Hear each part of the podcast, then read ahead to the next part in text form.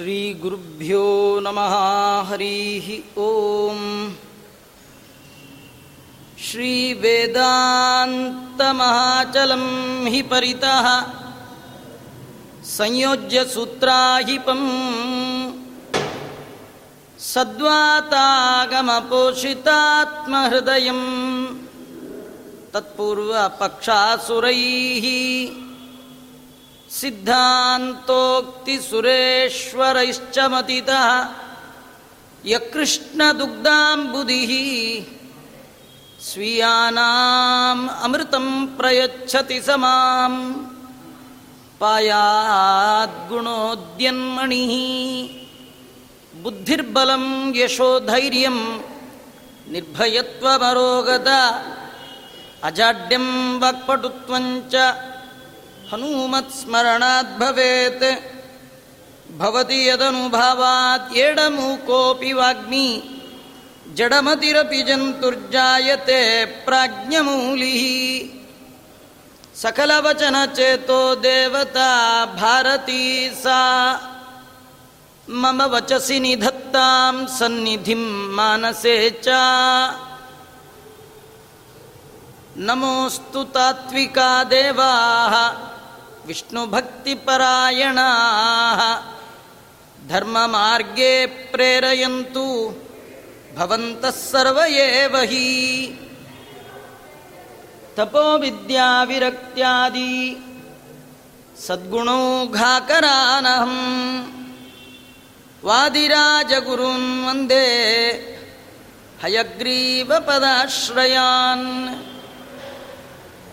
ಮೂಕೋಪಿ ಯತ್ಪ್ರಸಾದೇನ ಮುಕುಂದಶಯನಾಯತೆ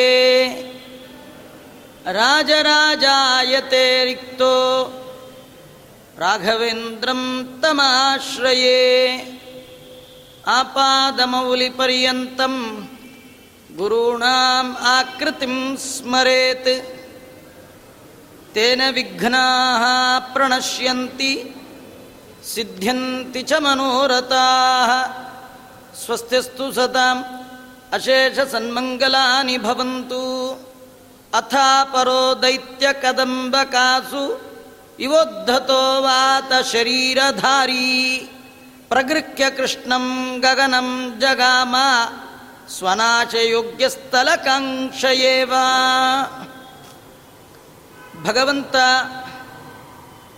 ತನ್ನ ಸಜ್ಜನರಾದ ಭಕ್ತರಿಂದ ಪ್ರಾರ್ಥಿತನಾಗಿ ಸಜ್ಜನರ ಉದ್ಧಾರಕ್ಕಾಗಿ ದ್ವಾಪರಯುಗದಲ್ಲಿ ಕೃಷ್ಣ ಪರಮಾತ್ಮನಾಗಿ ತಾನು ಅವತಾರ ಮಾಡಿದ್ದಾನೆ.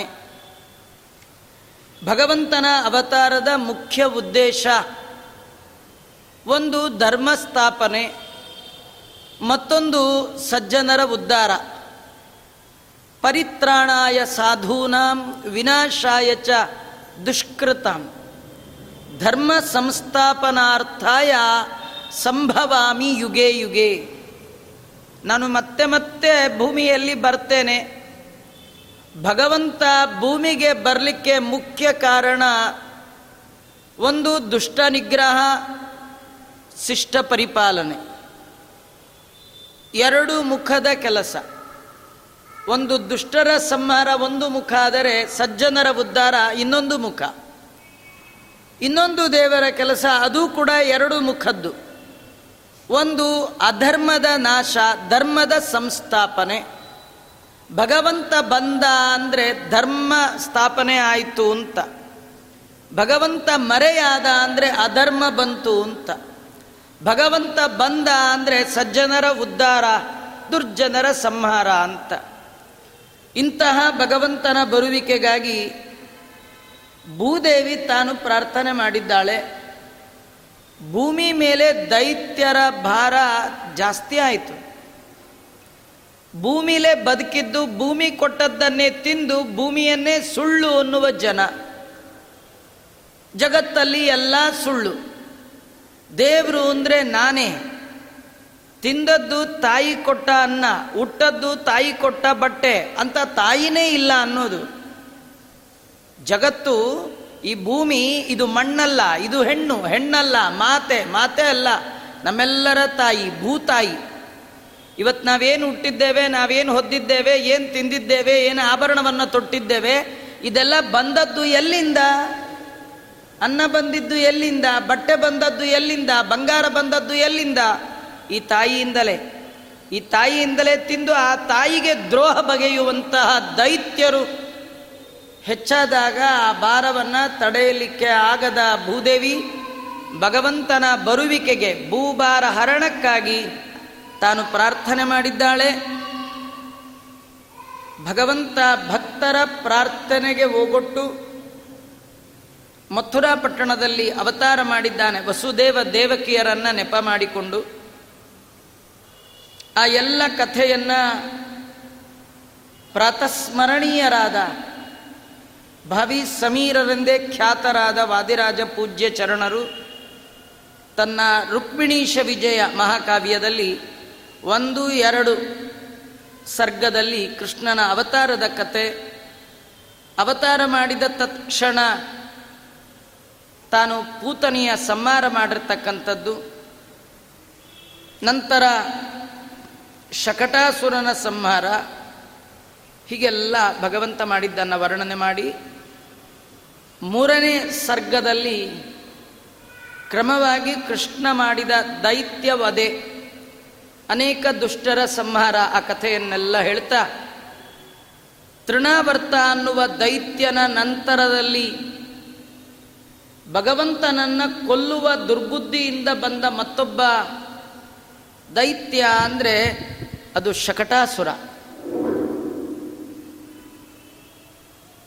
ಆ ಶಕಟಾಸುರ ಹೇಗೆ ಬಂದ? ಆ ಶಕಟಾಸುರನ ಸಂಹಾರ ಆಯಿತು. ಅವನ ನಂತರದಲ್ಲಿ ಬಂದವ ತೃಣಾವರ್ತ ಅಂತ, ಅವನು ಕಂಸನ್ ಕಡೆಯವನೇ. ವಾದಿರಾಜರು ಕೃಷ್ಣ ಪರಮಾತ್ಮ ಮಾಡಿದ ದೈತ್ಯರ ವಧೆ ಮಾತ್ರ ಹೇಳಲ್ಲ, ಈ ಪ್ರಸಂಗ ಕೇಳುವಾಗ ಕೇಳುವವರು ಏನನ್ನ ತಿಳ್ಕೊಳ್ಬೇಕು, ಆ ಒಂದು ವಿಶೇಷ ಸಂದರ್ಭ ಪ್ರಮೇಯವನ್ನು ರಾಜರು ಆ ಮೂಲಕ ನಮಗೆಲ್ಲ ತಿಳಿಸ್ಕೊಡ್ತಾರೆ. ದೇವರು ಶಕಟಾಸುರನ್ ಕೊಂದ, ಪೂತನಿ ಕೊಂದ, ಅವರನ್ನು ಕೊಂದ, ಇವರನ್ನು ಕೊಂದ, ಬರೀ ಕೊಂದ ಕತೆ ಕೇಳಿ ನಮಗೆ ಬಂದದ್ದೇನು? ಅದನ್ನು ತಿಳಿಯೋದೇ ಮುಖ್ಯ. ಅದನ್ನು ತಿಳಿಲಿಲ್ಲ, ನಮಗೂ ಮತ್ತು ಈ ಕತೆಗೂ ಏನು ಸಂಬಂಧ ಅದು ಅರಿವಾಗಲಿಲ್ಲ ಅಂದರೆ ನೀವು ಕತೆ ಕೇಳಿ ಏನೂ ಪ್ರಯೋಜನ ಇಲ್ಲ.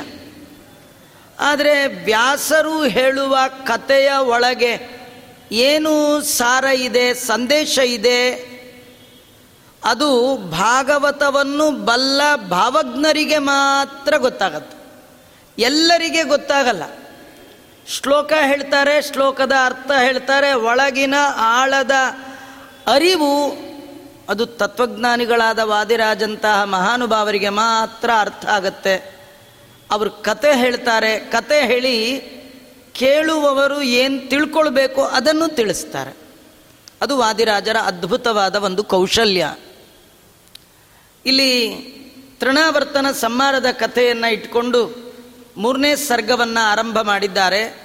ಅಥಾಪರೋ ದೈತ್ಯ ಕತಂಬ ಕಾಸು ಇವೋದ್ದತೋ ವಾತ ಶರೀರಧಾರಿ ಪ್ರಗೃಹ್ಯ ಕೃಷ್ಣಂ ಗಗನಂ ಜಗಾಮ ಸ್ವನಾಶಯೋಗ್ಯ ಸ್ಥಳಕಾಂಕ್ಷಯೇವ.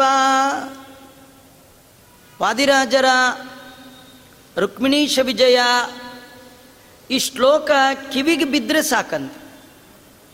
ಅವರು ಏನು ಅಕ್ಷರಗಳ ಜೋಡಣೆ ಮಾಡಿದ್ದಾರೆ, ಪದಗಳ ಜೋಡಣೆ ಮಾಡಿದ್ದಾರೆ, ನಿಮ್ಗೆ ಅರ್ಥ ಆದ್ರೆ ಆಗಲಿ, ಆಗದಿದ್ರೂ ಹೋಗಲಿ. ವಾದಿರಾಜರ ಬಾಯಿಂದ ಬಂದ ಈ ಕಾವ್ಯ ಮಂತ್ರ ತುಲ್ಯವಾದ ಮಾತುಗಳು. ಇದು ಶ್ರವಣ ಮಾಡಿದ್ರೆ ಸಾಕು. ನಮಗೆ ಅರಿವಿಲ್ಲದೆ ಬಂದ ಅನೇಕ ಪಾಪಗಳನ್ನು ಪರಿಹಾರ ಮಾಡುವಂಥದ್ದು ಈ ರುಕ್ಮಿಣೀಶ ವಿಜಯ. ಇದರ ಅರ್ಥವನ್ನು ಶ್ರದ್ಧಾಭಕ್ತಿಯಿಂದ ಕೇಳಿದ್ದನ್ನು ಮತ್ತೆ ಮನನ ಮಾಡಿಬಿಟ್ರಿ ಅಂತಾದರೆ ಅವರಿಗೆ ಭಗವಂತನ ಪರಮಾನುಗ್ರಹ ಆಗತ್ತೆ.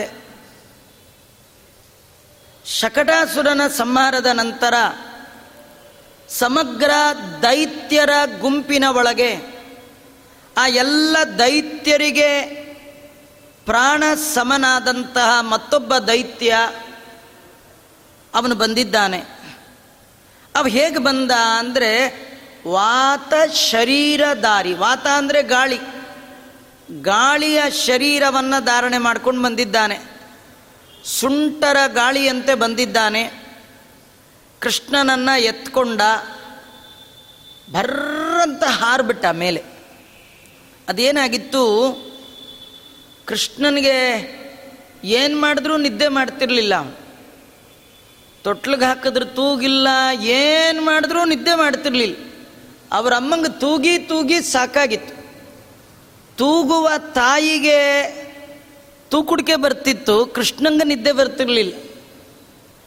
ಏನು ಮಾಡೋದು ಈ ಮಗುನ? ಕೆಲವು ಮಕ್ಕಳು ಅವನ್ನ ಹೊರಗೆ ಕರ್ಕೊಂಡು ಹೋಗ್ಬಿಟ್ರೆ ಅವ ಆರಾಮ್, ಮನೆಯೊಳಗಿದ್ರೆ ಏನೋ ಚಂಡಿ. ಕೃಷ್ಣ ಪರಮಾತ್ಮನನ್ನ ಯಶೋದೆ ತಾಯಿ ಎಷ್ಟು ಹೊತ್ತಾದರೂ ಮಲಗ್ತಾ ಇಲ್ಲ, ಮನೇಲಿ ತುಂಬ ಕೆಲಸ ಇದೆ, ಮಗುನ ಮಲಗಿಸ್ಬಿಟ್ರೆ ತಾಯಿಗೆ ಸ್ವಲ್ಪ ಬಿಡುವು, ಇಲ್ಲದೇ ಇದ್ರೆ ತಾಯಿಗೆ ಬಿಡುವೇ ಇಲ್ಲ. ಅದರೊಳಗೂ ಪುಟ್ಟ ಮಕ್ಕಳು, ಚೇಷ್ಟೆ ಮಾಡೋ ಮಕ್ಕಳು, ಮನೇಲಿ ಅಗ್ಗಿಷ್ಟಿಗೆ ಗ್ಯಾಸು ಆನ್ ಇರುತ್ತೆ ಅಂದರೆ ಆ ತಾಯಿಗೆ ಸಾವಿರ ಕಣ್ಣಿರಬೇಕು, ಮಗುವಿನ ಹಿಂದೆ ಒಂದು ಕಣ್ಣಿರಲೇಬೇಕು. ಮಗು ಎದ್ದಿದೆ ಅಂದರೆ ತಾಯಿ ಚೆನ್ನಾಗಿ ಎದ್ದಿರಬೇಕು, ಇನ್ನೊಂದು ಕಲೆ ಕೆಲಸ ಗಮನ ಕೊಡಲಿಕ್ಕೆ ಆಗೋದೇ ಇಲ್ಲ. ಯಶೋದೆ ನೋಡಿದ್ಲು ಈ ಮಗು ಮಧ್ಯಾಹ್ನ ಎಷ್ಟೊತ್ತಾದರೂ ನಿದ್ದೆ ಮಾಡೋಲ್ಲಲ್ಲ, ಏನು ಮಾಡೋದು ವಿಚಾರ ಮಾಡಿ ಆ ಮಗುವನ್ನು ಎತ್ಕೊಂಡು ಹೊರಗೆ ಬಂದ್ಲು. ಸ್ವಲ್ಪ ತಣ್ಣಗೆ ಗಾಳಿ ಬೀಸಿದ್ರೆ ಮಗು ನಿದ್ದೆ ಮಾಡತ್ತೇನೋ ಅಂತ ಹೇಳಿ ತೊಡೆಯಲ್ಲಿ ಹಾಕಿ ಆ ಮಗುವನ್ನು ಹೀಗೆ ಮಾಡ್ತಾ ಇದ್ದಾಳೆ, ಕಾಲು ತೂಗಿಸ್ತಾ ಇದ್ಲು. ಕೃಷ್ಣ ನೋಡ್ದ, ಅಮ್ಮ ನನ್ನನ್ನೇ ತೂಗಿಸ್ತೀಯಾ, ನಾನೇ ಅಬ್ದುಲ್ಲಾ, ಜಗತ್ತನ್ನೇ ಶೇಕ್ ಮಾಡುವ ಶೇಕ್ ಅಬ್ದುಲ್ಲಾ ನಾನು, ನನ್ನ ಬಿಟ್ಟು ಯಾರಿದ್ದಾರೆ? 14 ಲೋಕವನ್ನು ಶೇಕ್ ಮಾಡ್ತೀನಿ ಅಲ್ವಾ. ಏನೋ ನೀನು ನಿನ್ನ ಗಂಡ ತಪಸ್ಸು ಮಾಡಿದ್ರಲ್ಲ ಅಂತ ನಿಮ್ಮನೆಗೆ ಬಂದರೆ ನೀನು ನನ್ನೇ ಶೇಕ್ ಮಾಡ್ತೀಯ ಅಂದ. ನನ್ನನ್ನು ಶೇಕ್ ಮಾಡುವ ತಾಕತ್ತಿದೆಯಾ ನಿನಗೆ ಎಂದ. 3 kg ಕೃಷ್ಣ ತತ್ಕ್ಷಣದಲ್ಲೇ 30 kg ಆಗಿಬಿಟ್ಟ. ಆಯಮ್ಮ ಅಂದ್ಕೊಂಡ್ಲಿ ಮಗುನ ಇದು ಅಂತ. ಮಗು ಅಲ್ಲ ಇದು, ಪರಬ್ರಹ್ಮ, ನನ್ನ ಮಗ ಅಲ್ಲ ಇವನು, ನಾರಾಯಣ ಅನ್ನುವ ನೆನಪು ಬಂತು. ಕೈ ಮುಗಿದ್ಲು, ಕಣ್ಣು ಮುಚ್ಚಿದ್ಲು. ಮತ್ತೆ ಕೃಷ್ಣ ಹಗೂರ ಆಗಿಬಿಟ್ಟ. ಅಯ್ಯೋ ನನ್ನ ಮಗನೇ ಇವನು ಅಂತ ಮತ್ತೆ ತೊಡೆಯಲ್ಲಿ ಹಾಕಿ ತೂಗ್ತಾ ಇದ್ದಾಳೆ. ಕೃಷ್ಣ ಹೊರಗೆ ಬಂದ ಅಂದರೆ ನಂದಗೋಕುಲದ ಹಳ್ಳಿ ಜನ ಎಲ್ಲ ಕೆಲಸ ಬಂದ್ ಮಾಡಿಬಿಡೋರು, ಯಾವ ಕೆಲಸ ಇಲ್ಲ, ಮನೆ ಬಾಗಿಲ ಹಾಗೆ ತೆಕ್ಕೊಂಡು ಕೃಷ್ಣ ಆ ತಾಯಿ ಅವರನ್ನು ನೋಡೋದೇ ಒಂದು ಕೆಲಸ, ಸುತ್ತಲೂ ಬಂದು ಕೂತ್ಕೊಂಡು ಬಿಡೋರು, ಮನೆ ಕೆಲಸ ಎಲ್ಲ ಬಿಟ್ಟು ಬಿಡೋರು. ನಿಮಗೆಲ್ಲ ಗೊತ್ತಿರಬೇಕು, ಹಿಂದೆ ಈ ಮಾಯಾಮೃಗ ಅಂತ ಆರಂಭದ ಸೀರಿಯಲ್ ಬಂದ್ಬಿಟ್ರೆ ಇಡೀ ರೋಡೇ ಖಾಲಿ. ಪಾಕಿಸ್ತಾನ ಇಂಡಿಯಾ ಮ್ಯಾಚ್ ಆಗಿಬಿಟ್ರೆ ರೋಡೇ ಖಾಲಿ, ಟ್ರಾಫಿಕ್ ಜಾಮೇ ಇಲ್ಲ. ಎಷ್ಟು ಖಾಲಿ ಖಾಲಿ ಸೀರಿಯಲ್ ಬಂದರೆ ನೋಡ್ಲಿಕ್ಕೆ ಹೋಗ್ತೀರಿ? ಆಗಿನ ಕಾಲದ ಜನ ಸೀರಿಯಸ್ ಆಗಿ ನೋಡ್ತಾ ಇದ್ದಿದ್ದು ಸೀರಿಯಲ್ ಅಲ್ಲ, ಯಾಕೆಂದರೆ ಸೀರಿಯಲ್ ನೋಡ್ತಾ ನೋಡ್ತಾ ಸೀರಿಯಸ್ ಆಗಿಬಿಡ್ತೀರಿ, ಯಾಕೆಂದರೆ ಸೀರಿಯಲ್ ಮುಗಿಯೋದೇ ಇಲ್ಲ, ನಿಮ್ಮ ಸೀರಿಯಲ್ ಮುಗಿದೋಗ್ಬಿಡುತ್ತೆ. ಅವರು ಕೃಷ್ಣನನ್ನು ಬಹಳ ಸೀರಿಯಸ್ ಆಗಿ ನೋಡೋರು. ಹೀಗಾಗಿ ಕೃಷ್ಣನನ್ನು ಹೊರಗೆ ಕರ್ಕೊಂಡು ಬಂದರೆ ಊರಿನ ಜನಕ್ಕೆಲ್ಲ ಕೆಲಸ ಎಲ್ಲ ಬಂದ್, ಸಾವಿರ ಸಾವಿರ ಕೆಲಸ ಇರಲಿ ಅದೆಲ್ಲ ಬಿಟ್ಟು ಕೃಷ್ಣನನ್ನು ಕಣ್ಣಲ್ಲಿ ಕಣ್ಣಿಟ್ಟು ನೋಡ್ತಿದ್ರಂತ. ಯಾಕೆ? ನಂದ ನಂದನ ಮತೀಂದ್ರಿಯಾಕೃತಿ, ನಂದಗೋಪನ ಈ ನಂದ ಅನಂದ ಕಂದ, ಇವನು ಇಂದ್ರಿಯಕ್ಕೆ ಅಗೋಚರವಾದ ಆಕಾರ, ನೋಡಬೇಕು ಅಂದವ್ರಿಗೆಲ್ಲ ಕಾಣಲ್ಲ, ಅಂಥವನು ಶರೀರ ಧಾರಣೆ ಮಾಡಿಕೊಂಡು ಹುಟ್ಟದ ವಸ್ತು ಇದು, ಪರಾತ್ಪರ ವಸ್ತು ಇದು, ಅಂಥದ್ದು ಕಣ್ಣು ಮುಂದೆ ಇದೆ ಅಂದರೆ ಇದನ್ನು ಬಿಟ್ಟು ಇನ್ನೇನು ಮಾಡೋದ್ರಿ? ಯೋಚನೆ ಮಾಡಿ, ನಿಮ್ಮನ್ನು ಕರ್ಕೊಂಡೋಗಿ ತಿಮ್ಮಪ್ಪನ ಮುಂದೆ ತಿರುಪ್ತಿಲಿ ನಿಲ್ಲಿಸಿದಾಗ ಆ ಕಡೆ ಈ ಕಡೆ ನೋಡ್ತೀರಾ? ಎಲ್ಲರೂ ನೋಡಬೇಕು ಅನ್ಸತ್ತಾ? ಇಂಥ ಕಲ್ಲಾಗಿ ನಿಂತ, ಶಿಲೆಯಾಗಿ ನಿಂತ ಭಗವಂತನ ನೋಡುವಾಗಲೇ ಇಷ್ಟು ತದೇಕ ಚಿತ್ತರಾಗಿ ನೋಡೋದಾದರೆ ಆ ಭಗವಂತ ಚಿನ್ಮಯ, ಆ ಕೃಷ್ಣ ತೊಡೆ ಮೇಲೆ ಹಾಕ್ಕೊಂಡು ಅವರಮ್ಮ ತೂಗ್ತಾ ಇದ್ದರೆ ಒಂಚೂರು ಕಣ್ಣು ಪಿಳುಕ್ಸ್ತಿರ್ಲಿಲ್ಲಂತ. ಹೀಗೆ ಕಣ್ಣುಗಳನ್ನು ದೊಡ್ಡದು ಮಾಡಿ ಕಣ್ಣುಗಳು ಅನ್ನುವ ಬಟ್ಟಲುಗಳಿಂದ ಕೃಷ್ಣನ ಸೌಂದರ್ಯವನ್ನು ಪಾನ ಮಾಡ್ತಾ ಇದ್ರಂಥವ್ರು. ಅವರಿಗೆ ಬೇರೆ ಕೆಲಸವೇ ಇಲ್ಲ, ಕೃಷ್ಣನ ನೋಡೋದೇ ಕೆಲಸ. ದೇವರನ್ನು ನೋಡುವಾಗ ಕಣ್ಣು ಅರಳಬೇಕು, ಮನಸ್ಸು ಅರಳಬೇಕು, ಮಾತು ಅರಳಬೇಕು. ನಮ್ಗೆ ಯಾರನ್ನಾರು ಕಂಡ್ರೆ ಮಾತು ಅರಳುತ್ತೆ, ಮಾತಾಡಿ ಆಡಿ ಆಡ್ತೀವಿ. ಅದೇ ದೇವ್ರು ಕಂಡ್ರೆ ಮಾತೇ ಬರಲ್ಲ, ಯಾಕೋ ಮಂತ್ರವೇ ಬರಲ್ಲ. ಈ ಪೂಜೆಗೆ ಹೋಗ್ಬಿಟ್ರೆ ಸಾಕು, ಸುಮ್ಮನೆ ಆಗ್ಬಿಡ್ತೀವಿ. ಅದೇ ಬೇರೆ ಯಾರು ಪಕ್ಕದ ಮನೆಯವ್ರು ಸಿಕ್ಕರೆ ಮಾತು ಅರಳಿ ಅರಳಿ, ಕೆಲವರು ಅರಳು ಹುರಿದಾಗೆ ಮಾತಾಡೋದು ಅಂತಾರೆ. ಅದು ದೇವರನ್ನು ಕಂಡಾಗ ಬಾಯಲ್ಲಿ ಸ್ತೋತ್ರ, ಅರಳು ಹುರಿದಾಗೆ ಪಟ ಪಟ ಪಟ ಬರಬೇಕು. ನಮಗೆ ಬರೋದೇ ಇಲ್ಲ. ಹಳೆ ಟೇಪ್ ರೆಕಾರ್ಡರ್ ಥರ ಹೇಳಿದ್ದೇ ಹೇಳ್ತಿರ್ತೀವಿ. ವಿಷ್ಣು ಸಹಸ್ರನಾಮ ಮುಗಿಯೋದೇ ಇಲ್ಲ, ಯಾಕೆಂದರೆ ಬರೀ ರಿಪೀಟ್ ಆಗ್ತಿರುತ್ತೆ, ಮರ್ತು ಹೋಗುತ್ತೆ. ಇದು ನಮ್ಮ ಹಣೆ ಬರ. ಆದರೆ ದೇವರನ್ನು ನೋಡುವಾಗ ಮೈ, ಮಾತು, ಮನಸ್ಸು ಮೂರು ಅರಳಬೇಕು. ಮೈ ಅರಳಬೇಕು, ಅರಳೋದು ಅಂದರೆ ಉತ್ಸಾಹ. ಮನಸ್ಸು ಅರಳಬೇಕು, ಸಂತೋಷ ಆಗಬೇಕು. ಮಾತು ಅರಳಬೇಕು, ಸ್ತೋತ್ರ ಬರಬೇಕು.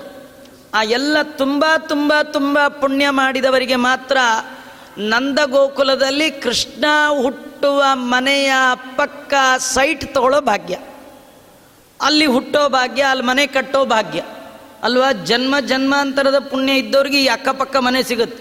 ಹಾರ್ಟ್ ಆಫ್ ದಿ ಸಿಟಿಲಿ ಒಂದಿಷ್ಟಗಲ ಸೈಟ್ ಮಾಡ್ಬೇಕಾದ್ರೆ ಕಷ್ಟ ಅಂದರೆ, ವೈಕುಂಠವಾಸಿ ವೈಕುಂಠ ಕೊಡುವ ಮುಕುಂದನ ಮನೆಯ ಪಕ್ಕದಲ್ಲಿ ಮನೆ ಇರಬೇಕು. ಅಕ್ಕಪಕ್ಕದವರಾಗಬೇಕಂದ್ರೆ ಎಷ್ಟು ಪುಣ್ಯ ಇರಬೇಕು. ತುಂಬ ಜನ್ಮದ ಪುಣ್ಯ ಇಲ್ಲದವರಿಗೆ ನಂದಗೋಕುಲದಲ್ಲಿ ಹುಟ್ಟೇ ಇಲ್ಲ, ಹುಟ್ಟಿದರೂ ಕೃಷ್ಣನ ಮನೆ ಹತ್ತಿರ ಹುಟ್ಟೋ ಹಾಗಿಲ್ಲ. ಕೃಷ್ಣನ ಮನೆ ಕೃಷ್ಣನ ಮನಸ್ಸಿಗೆ ಹತ್ತಿರವಾಗಿದ್ದಾನೆ ಅಂದರೆ ಅದು ದೇವತೆಗಳು ಮಾತ್ರ. ಆ ಹತ್ತಿರವಾದ ದೇವತೆಗಳು ಭಗವಂತನನ್ನು ತದೇಕ ಚಿತ್ತದಿಂದ ನೋಡ್ತಾ ಇದ್ದಾರೆ, ಒಬ್ಬರು ಕಣ್ಣೇ ಪಿಳಿಸ್ತಾ ಇಲ್ಲ. ಹೀಗೆ ಬಿಟ್ಟ ಕಣ್ಣು ಬಿಟ್ಟು ಕೃಷ್ಣನನ್ನು ನೋಡ್ತಾ ಇರುವಂತಹ ಸಂದರ್ಭ. ಅಮ್ಮ ತೊಡೆ ಮೇಲೆ ಹಾಕಿದ್ದಾಳೆ, ಕೃಷ್ಣನನ್ನೇ ನೋಡ್ತಾ ಇದ್ದಾಳೆ, ತೊಟ್ಲು ಇಲ್ಲ, ಕಾಲನ್ನೇ ತೂಗ್ತಾ ಇದ್ದಾಳೆ. ಆ ಕಾಲಕ್ಕೆ ಈ ದೈತ್ಯ ಬಂದ. ಎಂಥ ದೈತ್ಯ, ಗಾಳಿ ಎಂಥ ದೈತ್ಯ. ಅವನು ಬರುವಾಗ ಏನು ತಂದ ನೋಡಿ. ಭಕ್ತರು ಭಗವಂತನ ಬಳಿ ಬರುವಾಗ ಕೈ ತುಂಬಿ, ಮನ ತುಂಬಿ, ಮಾತು ತುಂಬಿ ಹಣ್ಣು ಕಾಯಿ ತರ್ತಾರೆ. ಇವನು ಕಳ್ಳ, ದೈತ್ಯ, ಭಗವದ್ ವಿರೋಧಿ. ಇವನೇನು ತಂದ ಅಂದರೆ ಮಣ್ಣು ತಂದ ಅಂತ. ನಾವೆಲ್ಲ ಹಣ್ಣು ತಂದರೆ ಇವನು ಮಣ್ಣು ತಂದ. ಮಣ್ಣಂದರೆ ಗಾಳಿಲಿ ಮಣ್ಣು ಬರುತ್ತಲ್ಲ, ಸುಂಟ್ರು ಗಾಳಿ. ಆ ಮಣ್ಣು ತಂದು ನೋಡುವವರ ಕಣ್ಣಿಗೆಲ್ಲ ಮಣ್ಣು ಹಾಕದ, ಮಗುವನ್ನು ಹಾರಿಸ್ಕೊಂಡು ಹೋಗ್ಬಿಟ್ಟ. ನಮಗನ್ಸತ್ತೆ ನೋಡಿ, ಒಬ್ಬ ಕೆಟ್ಟ ವ್ಯಕ್ತಿ ಕೃಷ್ಣನನ್ನೇ ಮುಟ್ಟಿದ. ಅಖಿಲಾಂಡ ಕೋಟಿ ಬ್ರಹ್ಮಾಂಡ ನಾಯಕನನ್ನು ನೋಡೋದು ಕಷ್ಟ, ಮುಟ್ಟೋದು ಇನ್ನೂ ಕಷ್ಟ. ಒಬ್ಬ ದೈತ್ಯ ಕೃಷ್ಣನನ್ನು ಮುಟ್ಟಿದ ಅಂದರೆ ಏನೋ ಜನ್ಮಾಂತರದ ಪುಣ್ಯ ಇರಬೇಕು ಅಂತ ಹೀಗೆ ಅಂದ್ಕೊಳ್ತೀವಿ. ಇಲ್ಲ, ದೇವರನ್ನು ಮುಟ್ಟುವವರು ಎರಡು ಬಗೆಯ ಜನ. ಹಾಳಾಗಲಿಕ್ಕೂ ದೇವರನ್ನ ಮುಟ್ತಾರೆ, ಉದ್ಧಾರ ಆಗಲಿಕ್ಕೂ ದೇವರನ್ನ ಮುಟ್ತಾರೆ. ದೇವರನ್ನು ಮುಟ್ಟಿದ್ದಾನೆ ಎಂದ ಮಾತ್ರಕ್ಕೆ ಮಹಾಭಕ್ತ ಅಂತ ತಿಳ್ಕೊಳ್ಬಾರ್ದು. ತೃಣಾವರ್ತ ಕೃಷ್ಣನನ್ನು ಎತ್ಕೊಂಡ, ದೇವರನ್ನು ಎತ್ಕೊಂಡ, ಎತ್ತರಕ್ಕೆ ಒಯ್ದ. ಆಗ ವಾದಿರಾಜರು ಹೇಳ್ತಾರೆ, ಎತ್ತರಕ್ಕೆ ಒಯ್ದದ್ದು ಯಾಕೆ ಅಂದರೆ ಸ್ವನಾಶಯೋಗ್ಯ ಸ್ಥಳಕಾಂಕ್ಷೆಯೇವ. ತಾನು ಹಾಳಾಗಲಿಕ್ಕೆ ಆ ಕೆಲಸ ಮಾಡ್ದ, ಉದ್ಧಾರ ಆಗಲಿಕ್ಕೆ ದೇವರನ್ನ ಹಿಡ್ದದ್ದಲ್ಲ, ಹಾಳಾಗಲಿಕ್ಕೆ ದೇವರನ್ನ ಹಿಡ್ದದ್ದು. ಕೆಲವರು ಜೀವನದಲ್ಲಿ ದೇವರನ್ನು ಹಿಡಿತಾರೆ, ಮೂರ್ತಿಯನ್ನು ಮುಟ್ತಾರೆ, ದೇವರ ಪ್ರತಿಮಾದಿಗಳನ್ನು ಮುಟ್ತಾರೆ, ಅದರಿಂದ ಉದ್ಧಾರ ಆಗಲ್ಲ, ಹಾಳಾಗಿ ಹೋಗ್ತಾರೆ. ಅಂದರೆ ದೇವರನ್ನು ಹಿಡಿದು ದುರ್ಬುದ್ಧಿಯಿಂದ ಹಿಡಿದ್ರೆ, ದೇವರನ್ನು ಹಿಡಿಯುವಾಗ, ದೇವರ ಪಾದ ಹಿಡಿಯುವಾಗ ಸ್ವಾಮಿ ಉದ್ಧಾರ ಮಾಡು, ನನ್ನ ಅಪರಾಧಗಳನ್ನು ಕ್ಷಮಾ ಮಾಡು, ಏನೋ ನಾನು ಪೂಜೆ ಅಂತ ಮಾಡ್ತೇನೆ, ನನಗೇನು ಪೂಜೆ ಮಾಡುವ ಯೋಗ್ಯತೆ ಇಲ್ಲ, ಸ್ತೋತ್ರ ಮಾಡುವ ಯೋಗ್ಯತೆ ಇಲ್ಲ, ಎಲ್ಲ ನಿನಗೆ ಬಿಟ್ಟದ್ದು ಅಂತ ಯಾರು ದೀನರಾಗಿ ದೂನರಾಗಿ ದೈನ್ಯತೆಯಿಂದ ಭಗವಂತನ ಪಾದವನ್ನು ಹಿಡಿತಾರೆ, ದೇವರು ಅವರನ್ನು ಎರಡೂ ಕೈಗಳಿಂದ ಹಿಡಿದತ್ತಿ ಎತ್ತರಕ್ಕೆ ಏರಿಸಿಬಿಡ್ತಾರೆ. ಕೆಲವರು ದೇವರನ್ನು ದುರ್ಬುದ್ಧಿಯಿಂದ ಹಿಡಿತಾರೆ. ಯಾರು ದೇವರನ್ನು ದುರ್ಬುದ್ಧಿಯಿಂದ ಹಿಡಿತಾರೆ, ಹಿಡಿದ ಮಾತ್ರಕ್ಕೆ ಉದ್ಧಾರ ಆಗೋಲ್ಲ. ನೋಡಿ, ಹುಲಿ ಹಸುವನ್ನು ಬಾಚಿ ಹಿಡಿಯತ್ತೆ. ಹಸು ನನಗೆ ಆನಂದ ಆಯಿತು, ಹುಲಿ ತಬ್ಕೊಂಡಿದೆ ಅನ್ನತ್ತಾ? ಹುಲಿ ತಬ್ಕೊಳ್ಳೋದು ಅಂದ್ರೇನು? ಹಸುವಿಗೆ ಪ್ರಾಣ ಸಂಕಟ ಅಂತ. ಅದೇ ಒಂದು ಮಗು ಓಡಿ ಬಂದು ಅಮ್ಮನನ್ನು ತಬ್ಕೊಳ್ಳುತ್ತೆ. ತಬ್ಬಿಕೊಳ್ಳೋದು ಒಂದೇ ಕೆಲಸ, ಆದರೆ ತಬ್ಬುವ ಜನ. ಹುಲಿ ಹಸುವನ್ನು ತಬ್ಬಿದಾಗ ಅದಕ್ಕೆ ಆಲಿಂಗನದ ಆನಂದ ಆಗೋಲ್ಲ, ಅದೇ ಮಗು ತಾಯಿಯನ್ನು ಆಲಿಂಗನ ಮಾಡಿಕೊಂಡಾಗ ಆನಂದ ಆಗತ್ತೆ. ಇಬ್ಬರದು ಸ್ಪರ್ಶವೇ. ದೇವರನ್ನು ಮುಟ್ಟುವ ವ್ಯಕ್ತಿಗಳು ಇಬ್ಬರು. ಮುಟ್ಟಿದವರೆಲ್ಲ ಒಳ್ಳೆಯವರು ಅಂತ ತಿಳ್ಕೋಬೇಡಿ. ಹಾಳಾಗಲಿಕ್ಕೂ ದೇವರತ್ತನ್ನೇ ಹಿಡಿತಾರೆ, ಉದ್ಧಾರ ಆಗಲಿಕ್ಕೂ ದೇವರನ್ನೇ ಹಿಡಿತಾರೆ. ದೇವಸ್ಥಾನಕ್ಕೆ ಬರ್ತಾನೆ, ಮಠಕ್ಕೆ ಬರ್ತಾನೆ ಅಂದ ಮಾತ್ರಕ್ಕೆ ಬಹಳ ಭಗವದ್ಭಕ್ತ ಅಂತ ತಿಳ್ಕೊಳ್ಬೇಕಾದ್ದಿಲ್ಲ. ಅದಕ್ಕೆ ಮೈಕಲ್ಲು ಅನೌನ್ಸ್ ಮಾಡುವಾಗ ಭಕ್ತಾದಿಗಳಲ್ಲಿ ವಿನಂತಿ ಅಂತಾರೆ. ಅಂದರೆ ಭಕ್ತರಲ್ಲಿ ವಿನಂತಿ ಅನ್ನಲ್ಲ, ಭಕ್ತರು ಪ್ಲಸ್ ಆದಿಗಳು, ಭಕ್ತರಿಗಿಂತೂ ಆದಿಗಳೇ ಜಾಸ್ತಿ ಇರ್ತಾರೆ. ಅಲ್ಲೇ ಚಪ್ಪಲಿ ಕದಿಯಕ್ಕೆ ಬರೋರು ಅಲ್ಲೇ ಬರ್ತಾರೆ, ದೇವರಿಗೆ ಮೋಸ ಮಾಡೋರು ಅಲ್ಲೇ ಬರ್ತಾರೆ ಅಲ್ವಾ, ಎಲ್ಲ ದೇವರ ಬಳಿಗೆ ಬರ್ತಾರೆ. ದೇವರ ಬಳಿಗೆ ಬಂದಿದ್ದಾನೆ ಅಂದ ಮಾತ್ರಕ್ಕೆ ಅವನು ಉತ್ತಮ ಅಂತ ತಿಳ್ಕೊಳ್ಬೇಡಿ, ಎಚ್ಚರಿಕೆಯಿಂದ ಇರ್ರಿ ಅಂತ ತಿಳಿಸ್ಲಿಕ್ಕೆ ವಾದಿರಾಜ ಶ್ರೀಮಚ್ಚರಣರು ಹೇಳ್ತಾರೆ, ಪ್ರಗೃಹ್ಯ ಕೃಷ್ಣಂ ಗಗನಂ ಜಗಾಮ, ಕೃಷ್ಣನನ್ನು ಹಿಡಿದು ಎತ್ತರಕ್ಕೆ ಏರಿದ ಅಂತ. ಇದರೊಳಗೆ ಇನ್ನೊಂದು ಕಥೆ ಇದೆ. ನೀವು ಜೀವನದಲ್ಲಿ ಎತ್ತರಕ್ಕೆ ಹೋಗಬೇಕು ಅಂತ ಆಸೆ ಇದೆಯಾ? ತುಂಬ ಜನಕ್ಕೆ ಆಸೆ, ನಾನು ತುಂಬ ಎತ್ತರಕ್ಕೆ ಹೋಗಬೇಕು, ಹಾಗೆ ಮಾಡಬೇಕು ಹೀಗೆ ಮಾಡಬೇಕು ಅಂದ್ಕೊಂಡಿರ್ತಾರೆ. ದೇವರನ್ನು ಹಿಡಿಯದೆ ಎತ್ತರಕ್ಕೆ ಹೋಗ್ಲಿಕ್ಕೆ ಸಾಧ್ಯನೇ ಇಲ್ಲ.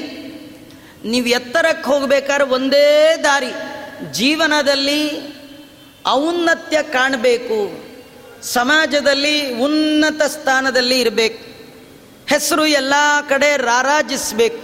ಹೌದಾ, ನಿಮ್ಗೆ ಆಸೆನಾ? ಹಾಗಾದ್ರೆ ಒಂದು ಕೆಲಸ ಮಾಡಿ, ಪ್ರಗೃಹ್ಯ ಕೃಷ್ಣಂ, ಕೃಷ್ಣನನ್ನು ಚೆನ್ನಾಗಿ ಹಿಡಿರಿ. ಗೃಹ್ಯ ಕೃಷ್ಣಂ ಅಲ್ಲ, ಪ್ರಗೃಹ್ಯ ಕೃಷ್ಣಂ. ದೇವರನ್ನು ಚೆನ್ನಾಗಿ ಹಿಡಿಬೇಕಂತ ಹಿಡಿದ್ರೆ ದೇವರು ನಮ್ಮನ್ನು ಎತ್ತರಕ್ಕೆ ಕರ್ಕೊಂಡು ಹೋಗ್ತಾನೆ. ಆದರೆ ಇನ್ನೊಂದು ಕಥೆ ಇದೆ, ಈ ಎತ್ತರಕ್ಕೆ ಹೋಗ್ತಾರಲ್ಲ, ಹೋದವರು ದೇವರನ್ನು ಮರೆತರೆ ತೃಣಾವರ್ತಂತರ ಕೆಳಗೆ ಬೀಳ್ತಾರೆ. ಯಾರು ಎತ್ತರಕ್ಕೆ ಹೋದಾಗ ಇಷ್ಟು ಎತ್ತರಕ್ಕೆ ಬಂದದ್ದಕ್ಕೆ ನನ್ನ ಪ್ರಯತ್ನ ಕಾರಣ ಅಲ್ಲ, ನನ್ನ ಯೋಗ್ಯತೆಯೂ ಕಾರಣ ಅಲ್ಲ, ದೇವರ ದಯ ಕಾರಣ. ಯಾಕೆ, ನನ್ನಷ್ಟೇ ಪ್ರಯತ್ನ ಮಾಡಿದವ, ನನ್ನಷ್ಟೇ ಯೋಗ್ಯತೆ ಇರುವವ ಇಷ್ಟು ಎತ್ತರಕ್ಕೆ ಏರ್ಲಿಕ್ಕಾಗಲಿಲ್ಲ. ನನ್ನಷ್ಟೇ ಓದಿದ್ದಾನೆ, ನನ್ನಷ್ಟೇ ವಯಸ್ಸಾಗಿದೆ, ನನ್ನಷ್ಟೇ ಪ್ರಯತ್ನ ಮಾಡಿದ್ದಾನೆ, ಆದರೂ ನನ್ನ ಎತ್ತರಕ್ಕೆ ಅವನು ಬರಲಿಲ್ಲ. ಅಂದರೆ ನಾನು ಈ ಎತ್ತರಕ್ಕೆ ಬಂದದ್ದು ದೇವರ ದಯದಿಂದ ಅಂತ. ಎತ್ತರಕ್ಕೆ ಹೋದವ ದೇವರ ಉಪಕಾರವನ್ನು ಮರೆಯದೆ ದೇವರನ್ನು ಸದಾ ಸ್ಮರಣೆ ಮಾಡಿದ ಅಂತಾದರೆ ದೇವರು ಇಡೀ ಜೀವನದ ಉದ್ದಕ್ಕೂ ನಮ್ಮ ಆ ಎತ್ತರವನ್ನೇ ನಿಲ್ಲಿಸ್ತಾನೆ, ಅಲ್ಲೇ ಇರಿಸ್ತಾನೆ.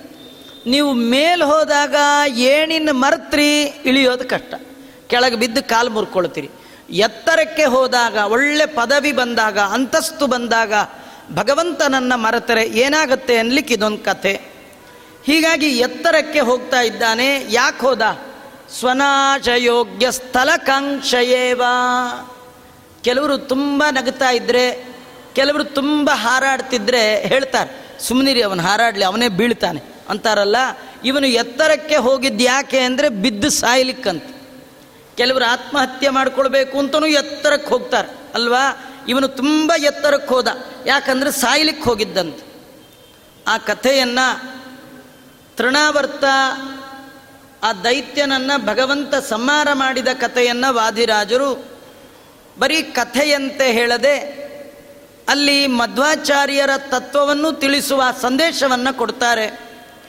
ತೃಣಾವರ್ತ ಬಂದದ್ದು, ಕೂತವ್ರ ಕಣ್ಗೆಲ್ಲ ಮಣ್ಣು ಹಾಕಿದ್ದು, ಕೃಷ್ಣನನ್ನು ಎತ್ಕೊಂಡು ಹೋಗಿದ್ದು, ಕೃಷ್ಣನನ್ನು ಹಿಡಿದದ್ದರ ಉದ್ದೇಶ, ಅದರಿಂದ ಅವನು ಉಂಡ ಫಲ, ಇದೆಲ್ಲವನ್ನು ವಾದಿರಾಜರು ಒಂದು ಶ್ಲೋಕದಲ್ಲಿ ಹೇಳ್ತಾರೆ. ದುಸ್ತರ್ಕಾಯಿತ ಶರ್ಕರಾಭಿರಮಲಂ ಚಕ್ಷುಸ್ಸಮುಷ್ಣಂ ಗವಾನ್ ಆವಾಸೇ ವಸದಾಂ ಸದಾ ಮೃತಮೋ ವಿಸ್ತಾರಯನ್ ವಾರಯನ್ ತದ್ವಾಕ್ಯ ಶ್ರವಣಂ ಕಠೋರ ಕುಟಿಲಧ್ವಾನೈ ಯಶೋದಾ ಸುತಂ ದೈತ್ಯ ಗೂಹ್ಯದಾಗಮಾಂತಲಲನಾ ಗರ್ಭಂ ಕುದಾದಿ ಕುವಾದೀವತಂ. ಈ ತೃಣಾವರ್ತ ಬಂದದ್ದು ಸುಂಟರ ಗಾಳಿಯಂತೆ ಬಂದದ್ದು, ಕೃಷ್ಣನನ್ನು ನೋಡುವವರ ಕಣ್ಣಿಗೆ ಮಣ್ಣು ಹಾಕಿದ್ದು. ಇದು ಹೇಗಿತ್ತು? ವಾದಿರಾಜರು ಹೇಳ್ತಾರೆ, ಈ ಕೆಟ್ಟ ತರ್ಕ ಮಾಡುವವ ಸದಾ ಅಧ್ಯಯನ ಮಾಡಿ ಭಗವಂತನನ್ನು ಸರ್ವೋತ್ತಮ ಅಂತ ತಿಳ್ಕೊಂಡಿರ್ತಾರೆ. ಕೆಲವರು ಹರಿ ಸರ್ವೋತ್ತಮ, ವಾಯು ಜೀವೋತ್ತಮ ಅಂತ ಕೆಲವರು ತಿಳ್ಕೊಂಡಿರ್ತಾರೆ, ಅದನ್ನೇ ಉಪಾಸನೆ ಮಾಡ್ತಿರ್ತಾರೆ. ಅವರ ಹತ್ರ ಹೋಗಿ ಕೆಟ್ಟ ಲಾಜಿಕ್ ಮಾಡಿ ತನ್ನ ಮಾತುಗಳಿಂದ ಅವರ ಕಿವಿಯನ್ನು ತುಂಬಿಟ್ಟು ಅವರಿಗೆ ದೇವರ ಮರೆವು ಬರುವ ಹಾಗೆ ಮಾಡುವವನಂತೆ ಈ ತೃಣಾವರ್ತ. ಅವರೆಲ್ಲ ತಮ್ಮ ಕಣ್ಣುಗಳಿಂದ ಸತ್ ಚಿತ್ ಆನಂದ ಮಯನಾದ ಕೃಷ್ಣನನ್ನು ಕಣ್ತುಂಬ ನೋಡ್ತಾ ಇದ್ರು. ನೋಡುವವರ ಕಣ್ಣಿಗೆ ಕೆಟ್ಟ ಮಣ್ಣನ್ನು ತೂರಿದ. ಅವರೆಲ್ಲ ಕಣ್ಣು ಮುಚ್ಚೋ ಹಾಗಾಯಿತು. ಅವರಿಗೆ ಕೃಷ್ಣ ಕಾಣಲಿಲ್ಲ. ಕೆಟ್ಟ ಮಾತುಗಳನ್ನು ಕಿವಿ ತುಂಬ ತುಂಬಿಕೊಂಡ್ಬಿಟ್ರೆ ದೇವರು ದೊಡ್ಡವ ಅನ್ನೋದು ಮರ್ತೋಗುತ್ತೆ. 24 ಗಂಟೆ ಪಾಪದ ಸಂಗೀತ, ಪಾಪ್ ಮ್ಯೂಸಿಕ್, ಅದನ್ನೇ ಕೇಳ್ತಾ ಇದ್ದರೆ, ಕೆಲಸಕ್ಕೆ ಬಾರದ್ದನ್ನೇ ಕೇಳ್ತಾ ಇದ್ದರೆ ಹೃದಯದ ಒಳಗಿರುವ ಭಗವಂತ ಮರ್ತೋಗ್ತಾನೆ. ಅದ್ರ ಬದಲು ಹರಿಭಜನೆ ಮಾಡೋ, ನಿರಂತರ ದೇವರ ಕುರಿತಿರುವ ಸಾಹಿತ್ಯದ ಹಾಡು, ಹರಿದಾಸರ ಪದಗಳು, ಪಾಠಪ್ರವಚನ ನಿರಂತರ ಕೇಳ್ತಾ ಇರಬೇಕು. ಈ ನಿರಂತರ ಕೇಳುವವರಿಗೆ ವಾಸನಾಮಯವಾದ ರೂಪ ಹೃದಯದ ಒಳಗೆ ಬಂದು ನಿಲ್ಲತ್ತೆ. ಅವರು ಅದನ್ನು ಉಪಾಸನೆ ಮಾಡ್ತಿರ್ತಾರೆ. ಅಂಥವರ ಬಳಿ ಬಂದು ಕೆಟ್ಟ ತರ್ಕ ಹೇಳಿ, ದೇವರು ಇಲ್ಲ, ಜಗತ್ತು ಇಲ್ಲ, ನೀನೇ ದೇವರು, ಹೀಗೆಲ್ಲ ಹೇಳಿ ಅವರು ಉಪಾಸನೆ ಮಾಡುವ ಭಗವಂತನನ್ನೇ ಮರೆಯುವ ಹಾಗೆ ಮಾಡಿಬಿಡ್ತಾರಲ್ಲ. ಆ ರೀತಿ ಈ ಶಕಟಾಸುರ ಬಂದ, ತೃಣಾವರ್ತ ಬಂದ, ಮಣ್ಣನ್ನು ತಂದು ಎಲ್ಲರ ಕಣ್ಣಿಗೆ ಎರಚಿಬಿಟ್ಟಿದ್ದಾನಂತೆ. ಕೆಟ್ಟ ವಾದ ಮಾಡುವವನಂತೆ ಈ ತೃಣಾವರ್ತ ಬಂದಿದ್ದಾನೆ. ಬಂದು ಎಲ್ಲರೂ ನೋಡುವ ಕೃಷ್ಣನನ್ನು ಇಲ್ಲ ಅನ್ನುವ ಹಾಗೆ ಮಾಡಿ ಎತ್ಕೊಂಡೇ ಹೋಗ್ಬಿಟ್ಟ. ತದಾ ಕಲಸ್ಯೋತ್ಪತನಂ ಸ ಶೌರಿ ಹೃದಾನುಮೇನೆ ಪತಿತಸ್ಯ ದೂರಾತ್ ಗಿರೀಂದ್ರ ಕಲ್ಪೋತ್ತಿತಾತ್ಮ ಮೂರ್ತ್ಯ ಶರೀರಮಾಚೂರ್ಣಯಿತುಂ ದಿಯೇವಾ. ಕೃಷ್ಣ ಪರಮಾತ್ಮ ಅವನು ದೇವರು. ಅಮ್ಮನಿಗೆ ಎತ್ಕೊಳ್ಳಿಕ್ಕಾಗದೇ ಇರತಕ್ಕಂಥ ಕೃಷ್ಣ. ಅಮ್ಮ ಎತ್ಕೊಂಡು ತೂಗುವಾಗ ಅಮ್ಮ ಅಂದ್ಕೊಂಡ್ಳು ಇವನು ಭಾರ ಅಂತ. ಅಮ್ಮನಿಗೆ ಎತ್ಕೊಳ್ಳಿಕ್ಕಾಗದೇ ಇರೋ ಕೃಷ್ಣನನ್ನು ಈ ದೈತ್ಯ ಗುಮ್ಮ ಹೇಗೆ ಎತ್ಕೊಂಡ? ಆದಿರಾಜರು ಹೇಳ್ತಾರೆ, ಅವನು ಎತ್ಕೊಂಡಿದ್ದಲ್ಲಂತೆ, ದೇವರ ಇಚ್ಛೆ ಇತ್ತಂತೆ ನಾನು ಎತ್ಕೊಂಡು ಹೋಗು ಅಂತ. ನಾವೇನಾದರೂ ಒಂದು ಕರ್ಮ ಮಾಡಿದ್ರೆ ಮಾಡಿದೆ ಅಂತ ಅಂದ್ಕೊಳ್ಬಾರ್ದು. ದೇವರ ಇಚ್ಛೆಗೆ ಬಂತು, ಈ ಕರ್ಮ ಆಯಿತು. ದಾಸರು ಹೇಳ್ತಾರೆ, ನಿನ್ನ ಇಚ್ಛೆಗೆ ಬಂದದ್ದು ಎನ್ನ ಇಚ್ಛೆಗೆ ಬರಲಿ, ಅನ್ಯಥಾ ಬಯಕೆಯ ಕೊಡದಿರೋ ಶ್ರೀನಿವಾಸ ಜಯಾನಿದೆ. ಸ್ತುತಿರತ್ನಮಾಲದ ಒಳಗೆ ದಾಸರಾಯರು ಹೇಳ್ತಾ, ದೇವರೇ ನನಗೇನಾದರೂ ಇಚ್ಛೆ ಬರೋದಾದರೆ ಇದು ಮಾಡಬೇಕು, ಅದು ಮಾಡಬೇಕು, ಹಾಗೆ ಮಾಡಬೇಕು, ಅದು ನಿನ್ನ ಇಚ್ಛೆಗೆ ಬಂದಿದ್ದರೆ ಮಾತ್ರ ಕೊಡು, ಇಲ್ಲದೇ ಕೊಡಬೇಡ. ನಾವೆಲ್ಲ ಏನು ಗೊತ್ತಾ, ಕೆಲವು ಕೆಲಸ ಮಾಡಬೇಕು ಅಂತ ಅಂದ್ಕೊಳ್ತೀವಿ. ಅದಾಗದಿದ್ದ ಮೇಲೆ ಯಾರೋ ನಮ್ಮನ್ನು ಕೇಳ್ತಾರೆ, ಅಲ್ರಿ ಏನೋ ಮಾಡಬೇಕು ಅಂದ್ಕೊಂಡ್ರಿ, ಅಯ್ಯೋ ನಾನೇನೋ ಅಂದ್ಕೊಂಡೆ, ದೇವ್ರ ಇಚ್ಛೆಗೆ ಬರಲಿಲ್ಲ ಅನ್ಸತ್ತೆ. ಹಾಂ, ದೇವ್ರ ಇಚ್ಛೆಗೆ ಬರಲಾರದ್ದನ್ನು ಅಂದ್ಕೊಂಡಿದ್ರಿ, ಅಂದ್ಕೊಳ್ಳೇಬೇಡಿ. ದೇವರಿಗೆ ಹೇಳಿಬಿಡಿ ನಾನೇನು ಅಂದ್ಕೊಳ್ಳಲ್ಲ, ಅಂದ್ಕೊಳ್ಳಿಕ್ಕೆ ನಾನು ಯಾರು, ಅಂದುಕೊಳ್ಳುವ ಸ್ವಾತಂತ್ರ್ಯ ನನಗೇನಿದೆ, ಅನ್ನಿಸುವವ ನೀನೇ, ಮಾಡಿಸುವವ ನೀನೇ, ಎಲ್ಲ ನೀನೇ, ನಂದೇನದೋ ಸ್ವಾಮಿ ನಿಂದೇ ಇದೆಲ್ಲ, ಎಲ್ಲಿಯೂ ನನ್ನ ಸ್ವಾತಂತ್ರ್ಯ ಇಲ್ಲ, ನನಗೆ ಸ್ವತಂತ್ರ ಕರ್ತೃತ್ವದ ಚಿಂತನೆ ಇಲ್ಲ, ಅದರಿಂದ ಎಲ್ಲ ನೀನೇ ಆದಮೇಲೆ ನಂದೇನಿದೆ, ನಾನು ನಿನ್ನ ದಾಸ, ನನ್ನ ಕಡೆಯಿಂದ ಕರ್ಮ ನೀ ಮಾಡಿಸು, ಆದರೆ ನಿನ್ನ ಇಚ್ಛೆಗೆ ಬಂದದ್ದನ್ನು ನನ್ನ ಇಚ್ಛೆಗೆ ಬರುವಂತೆ ಮಾಡಿ, ನೀ ಮಾಡಿ ನನ್ನಿಂದ ಮಾಡಿಸು ಅಂತ ಭಗವಂತನಲ್ಲಿ ಕೇಳಬೇಕಂತ. ಹೀಗಾಗಿ ಈ ಕೃಷ್ಣ ಪರಮಾತ್ಮನನ್ನು ತೃಣಾವರ್ತ ಎತ್ಕೊಂಡು ಹೋದ. ಯದ್ಯಪಿ ಅಮ್ಮನಿಗೆ ಈ ಮಗುವನ್ನು ಎತ್ತಲಿಕ್ಕಾಗಲ್ಲ ಅಂಥದ್ದೊಬ್ಬ ದೈತ್ಯ ಎತ್ತ ಅಂದರೆ ಅದು ಅವನ ಯೋಗ್ಯತೆ ಅಲ್ಲ, ಕೃಷ್ಣನ ಯೋಗ್ಯತೆ ಅಲ್ಲ. ಇವನು ದೈತ್ಯ ಅಂತಾದಮೇಲೆ ಅವನಮ್ಮಂಗೇನೋ ಗೊತ್ತಿಲ್ಲ, ಕೃಷ್ಣಂಗೆ ಗೊತ್ತಿಲ್ವಾ? ಕೃಷ್ಣ ಅಲ್ಲೇ ಅವನ್ನ ಮುಗಿಸ್ಬಿಡ್ಬೇಕಿತ್ತಲ್ಲ, ಯಾಕೆ ಅವನು ಎತ್ಕೊಂಡು ಹೋಗ್ಲಿಕ್ಕೆ ಸುಮ್ಮನೆ ಆದ? ಯಾಕಂದರೆ ಕೃಷ್ಣ ಅಂದ್ಕೊಂಡಂತೆ, ಎತ್ಕೊಂಡು ಹೋಗ್ತೀಯಾ, ಎತ್ಕೊಂಡು ಹೋಗು, ನಿನ್ನ ಹೀಗೆ ಕೊಂದುಬಿಟ್ರೆ ಜನ ನನ್ನ ಮೇಲೆ ಕೇಸ್ ಫೈಲ್ ಮಾಡ್ತಾರೆ, ಪಾಪ ಅವನ ಪಾಡಿಗೆ ಅವನು ಬಂದಿದ್ದ, ಕೃಷ್ಣ ಅವನೇ ಸುಮ್ಮನೆ ಕೊಂದುಬಿಟ್ಟ ಅಂತ. ಆದರೆ ನೀನು ನನ್ನನ್ನು ಯಾಕೆ ಎತ್ಕೊಂಡು ಹೋಗ್ತಾ ಇದೀಯಾ? ನನ್ನನ್ನು ಪೂಜೆ ಮಾಡಲಿಕ್ಕಲ್ಲ, ನನ್ನನ್ನು ಕೊಂಡಾಡ್ಲಿಕ್ಕಲ್ಲ, ನನ್ನ ಕತ್ತು ಹಿಚಕ್ಲಿಕ್ಕೆ ಎತ್ಕೊಂಡು ಹೋಗ್ತಾ ಇದೀಯ. ನೀನು ನನ್ನ ಕತ್ತು ಹಿಸ್ಕು, ಅದು ಜಗತ್ತಿನ ಜನಕ್ಕೆಲ್ಲ ಗೊತ್ತಾಗಲಿ, ಇವನು ದೇವರನ್ನು ಹೊತ್ತ ಭಕ್ತ ಅಲ್ಲ, ದೇವರನ್ನೇ ಕದ್ದ ಭಕ್ತ, ದೇವರನ್ನೇ ಕೊಲ್ಲಲಿಕ್ಕೆ ಬಂದ ಭಕ್ತ ಅಂತ ಗೊತ್ತಾಗಲಿ. ಆಮೇಲೆ ನಾನು ನಿನ್ನ ಸಂಹಾರ ಮಾಡೋದಿದ್ದೇ ಇದೆ. ಯಾಕಂದರೆ ದೇವರು ತನ್ನ ಬಳಿಗೆ ಬಂದವರಿಗೆಲ್ಲ ದೈತ್ಯರು ಅಂತ ತನಗೆ ಗೊತ್ತು ಅನ್ನೋ ಮಾತ್ರಕ್ಕೆ ಸಂಹಾರ ಮಾಡೋಲ್ಲ. ಯದ್ಯಪಿ ನ್ಯಾಯಾಧೀಶನಿಗೆ ಇವನು ತಪ್ಪು ಮಾಡಿದ್ದಾನೆ ಅಂತ ನೋಡಿ ಅದರ ಆಧಾರದ ಮೇಲೆ ಶಿಕ್ಷೆ ಕೊಡ್ತಾರೆಯೇ ವಿನ, ನಮಗೆ ಗೊತ್ತ್ರಿ ಅವ್ರು ತುಂಬ ಅವ್ರ ಬಗ್ಗೆ ವಾದಾಗಿದ್ದಾನೆ ಬೇಡ ಶಿಕ್ಷಣೆ ಕೊಟ್ಬೇಡ ಅಂತ ಅನ್ನೋ ಹಾಗಿಲ್ಲ. ಭಗವಂತ 14 ಲೋಕದ ನ್ಯಾಯಾಧೀಶ, ಅವನು ಯಾರು ಒಳ್ಳೆಯವರು ಯಾರು ಕೆಟ್ಟವರು ಗೊತ್ತಿದ್ದಾರೆ. ಆದರೂ ಏಕಾಏಕಿ ಕೆಟ್ಟವರಿಗೆ ದೇವರು ಶಿಕ್ಷೆಯನ್ನು ಕೊಡೋಲ್ಲ. ಅವರು ಎಂಥ ಕೆಟ್ಟವರು ಅಂತ ಜಗತ್ತಿಗೆ ತೋರಿಸಿ ಆ ಜಗತ್ತಿನ ಎಲ್ಲ ಜನ ಇವನು ಕೆಟ್ಟವ ಅಂತ ನಿರ್ಣಯ ಆದಮೇಲೆ ಭಗವಂತ ಅವರಿಗೆ ಶಿಕ್ಷೆಯನ್ನು ಕೊಟ್ಟೇ ಕೊಡ್ತಾನೆ. ಇದು ಕ್ರಮ. ಹಾಗೆ ತೃಣಾವರ್ತ ಗಾಳಿಯ ರೂಪದಲ್ಲಿ ಬಂದ ದೈತ್ಯನಿಗೆ ದೇವರು ಆ ತತ್ಕ್ಷಣದಲ್ಲೇ ಶಿಕ್ಷೆ ಕೊಡಲಿಲ್ಲ. ಯಾಕೆಂದ್ರೆ ಇವನು ದೈತ್ಯ, ಇವನ ಬುದ್ಧಿ ಎಂಥದ್ದು ಗೊತ್ತಾಗಲಿ ಅಂತ ಸುಮ್ಮನೆ ಬಿಟ್ಟದ್ದಂತ. ನಾವು ಮಹಾಭಾರತದಲ್ಲಿ ಒಂದು ಕಥೆ ಕೇಳ್ತೇವೆ.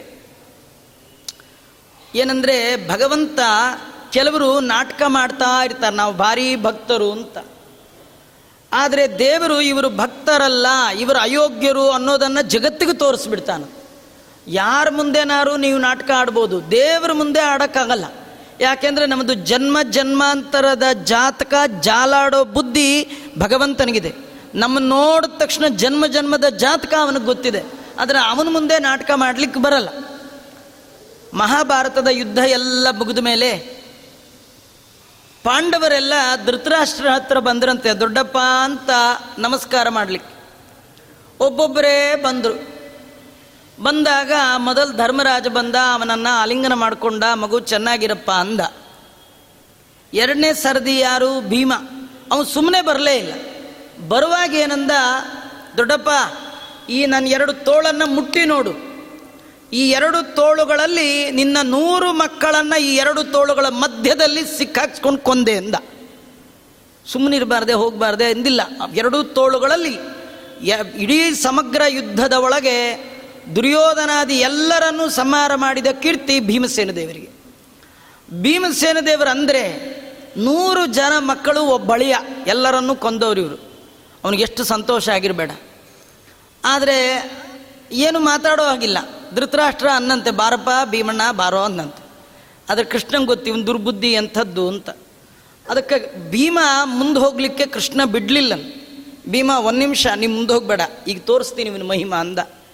ಈ ದುರ್ಯೋಧನ ನಿತ್ಯದಲ್ಲಿ ಮುಷ್ಟಿ ಯುದ್ಧ ಮಾಡಲಿಕ್ಕೆ ಒಂದು ಉಕ್ಕಿನ ಭೀಮನ ಪ್ರತಿಮೆ ಮಾಡಿಸ್ಕೊಂಡಿದ್ದಂತೆ. ಅವನಿಗೆ ರಿಯಲ್ ಭೀಮನಿಗೆ ಹೊಡೆಯೋ ತಾಕತ್ತಿಲ್ಲ, ಅದಕ್ಕೊಬ್ಬ ರೀಲ್ ಭೀಮನ್ ಇಟ್ಕೊಂಡಿದ್ದ, ಕಬ್ಬಿಣದ್ದು ಉಕ್ಕಿನ ಭೀಮ. ಆ ಭೀಮನ್ ಥರನೇ ಮುಖ ಮಾಡಿ ಅವನು ಮೂತಿಗೆ ಗುದ್ದೋದು, ಕೆಲವರು ಸಿಟ್ಟನ್ನು ತೋರಿಸ್ಕೊಳ್ತಿರ್ತಾರಲ್ಲ ಹಾಗೆ ಗುದ್ದಿ ಗುದ್ದಿ ಮಾಡ್ತಿದ್ದ. ಇದು ಕೃಷ್ಣನಿಗೆ ಗೊತ್ತಿತ್ತು.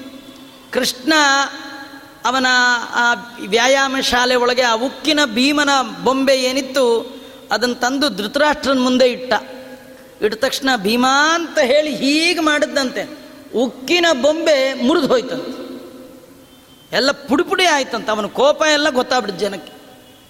ಕೆಲವರು ಅನ್ನೋದು ಉಕ್ಕಿನ ಬೊಂಬೆ ಬದಲು ಭೀಮಸೇನ್ ದೇವರೇ ಹೋಗಿದ್ರು ಏನಾಗಬೇಕಿತ್ತು ಅಂತ. ಭೀಮಸೇನ್ ದೇವರೇನೇ ಆಗ್ತಿರ್ಲಿಲ್ಲ. ಯಾಕೆಂದರೆ ಅವ್ರದ್ದು ಶಕ್ತಿ ಅಂಥದ್ದು, ಆಖಾಣಾಶ್ಮ ಸಮ. ಅವರ ಶಕ್ತಿಗೆ ಕುಂದಿಲ್ಲ.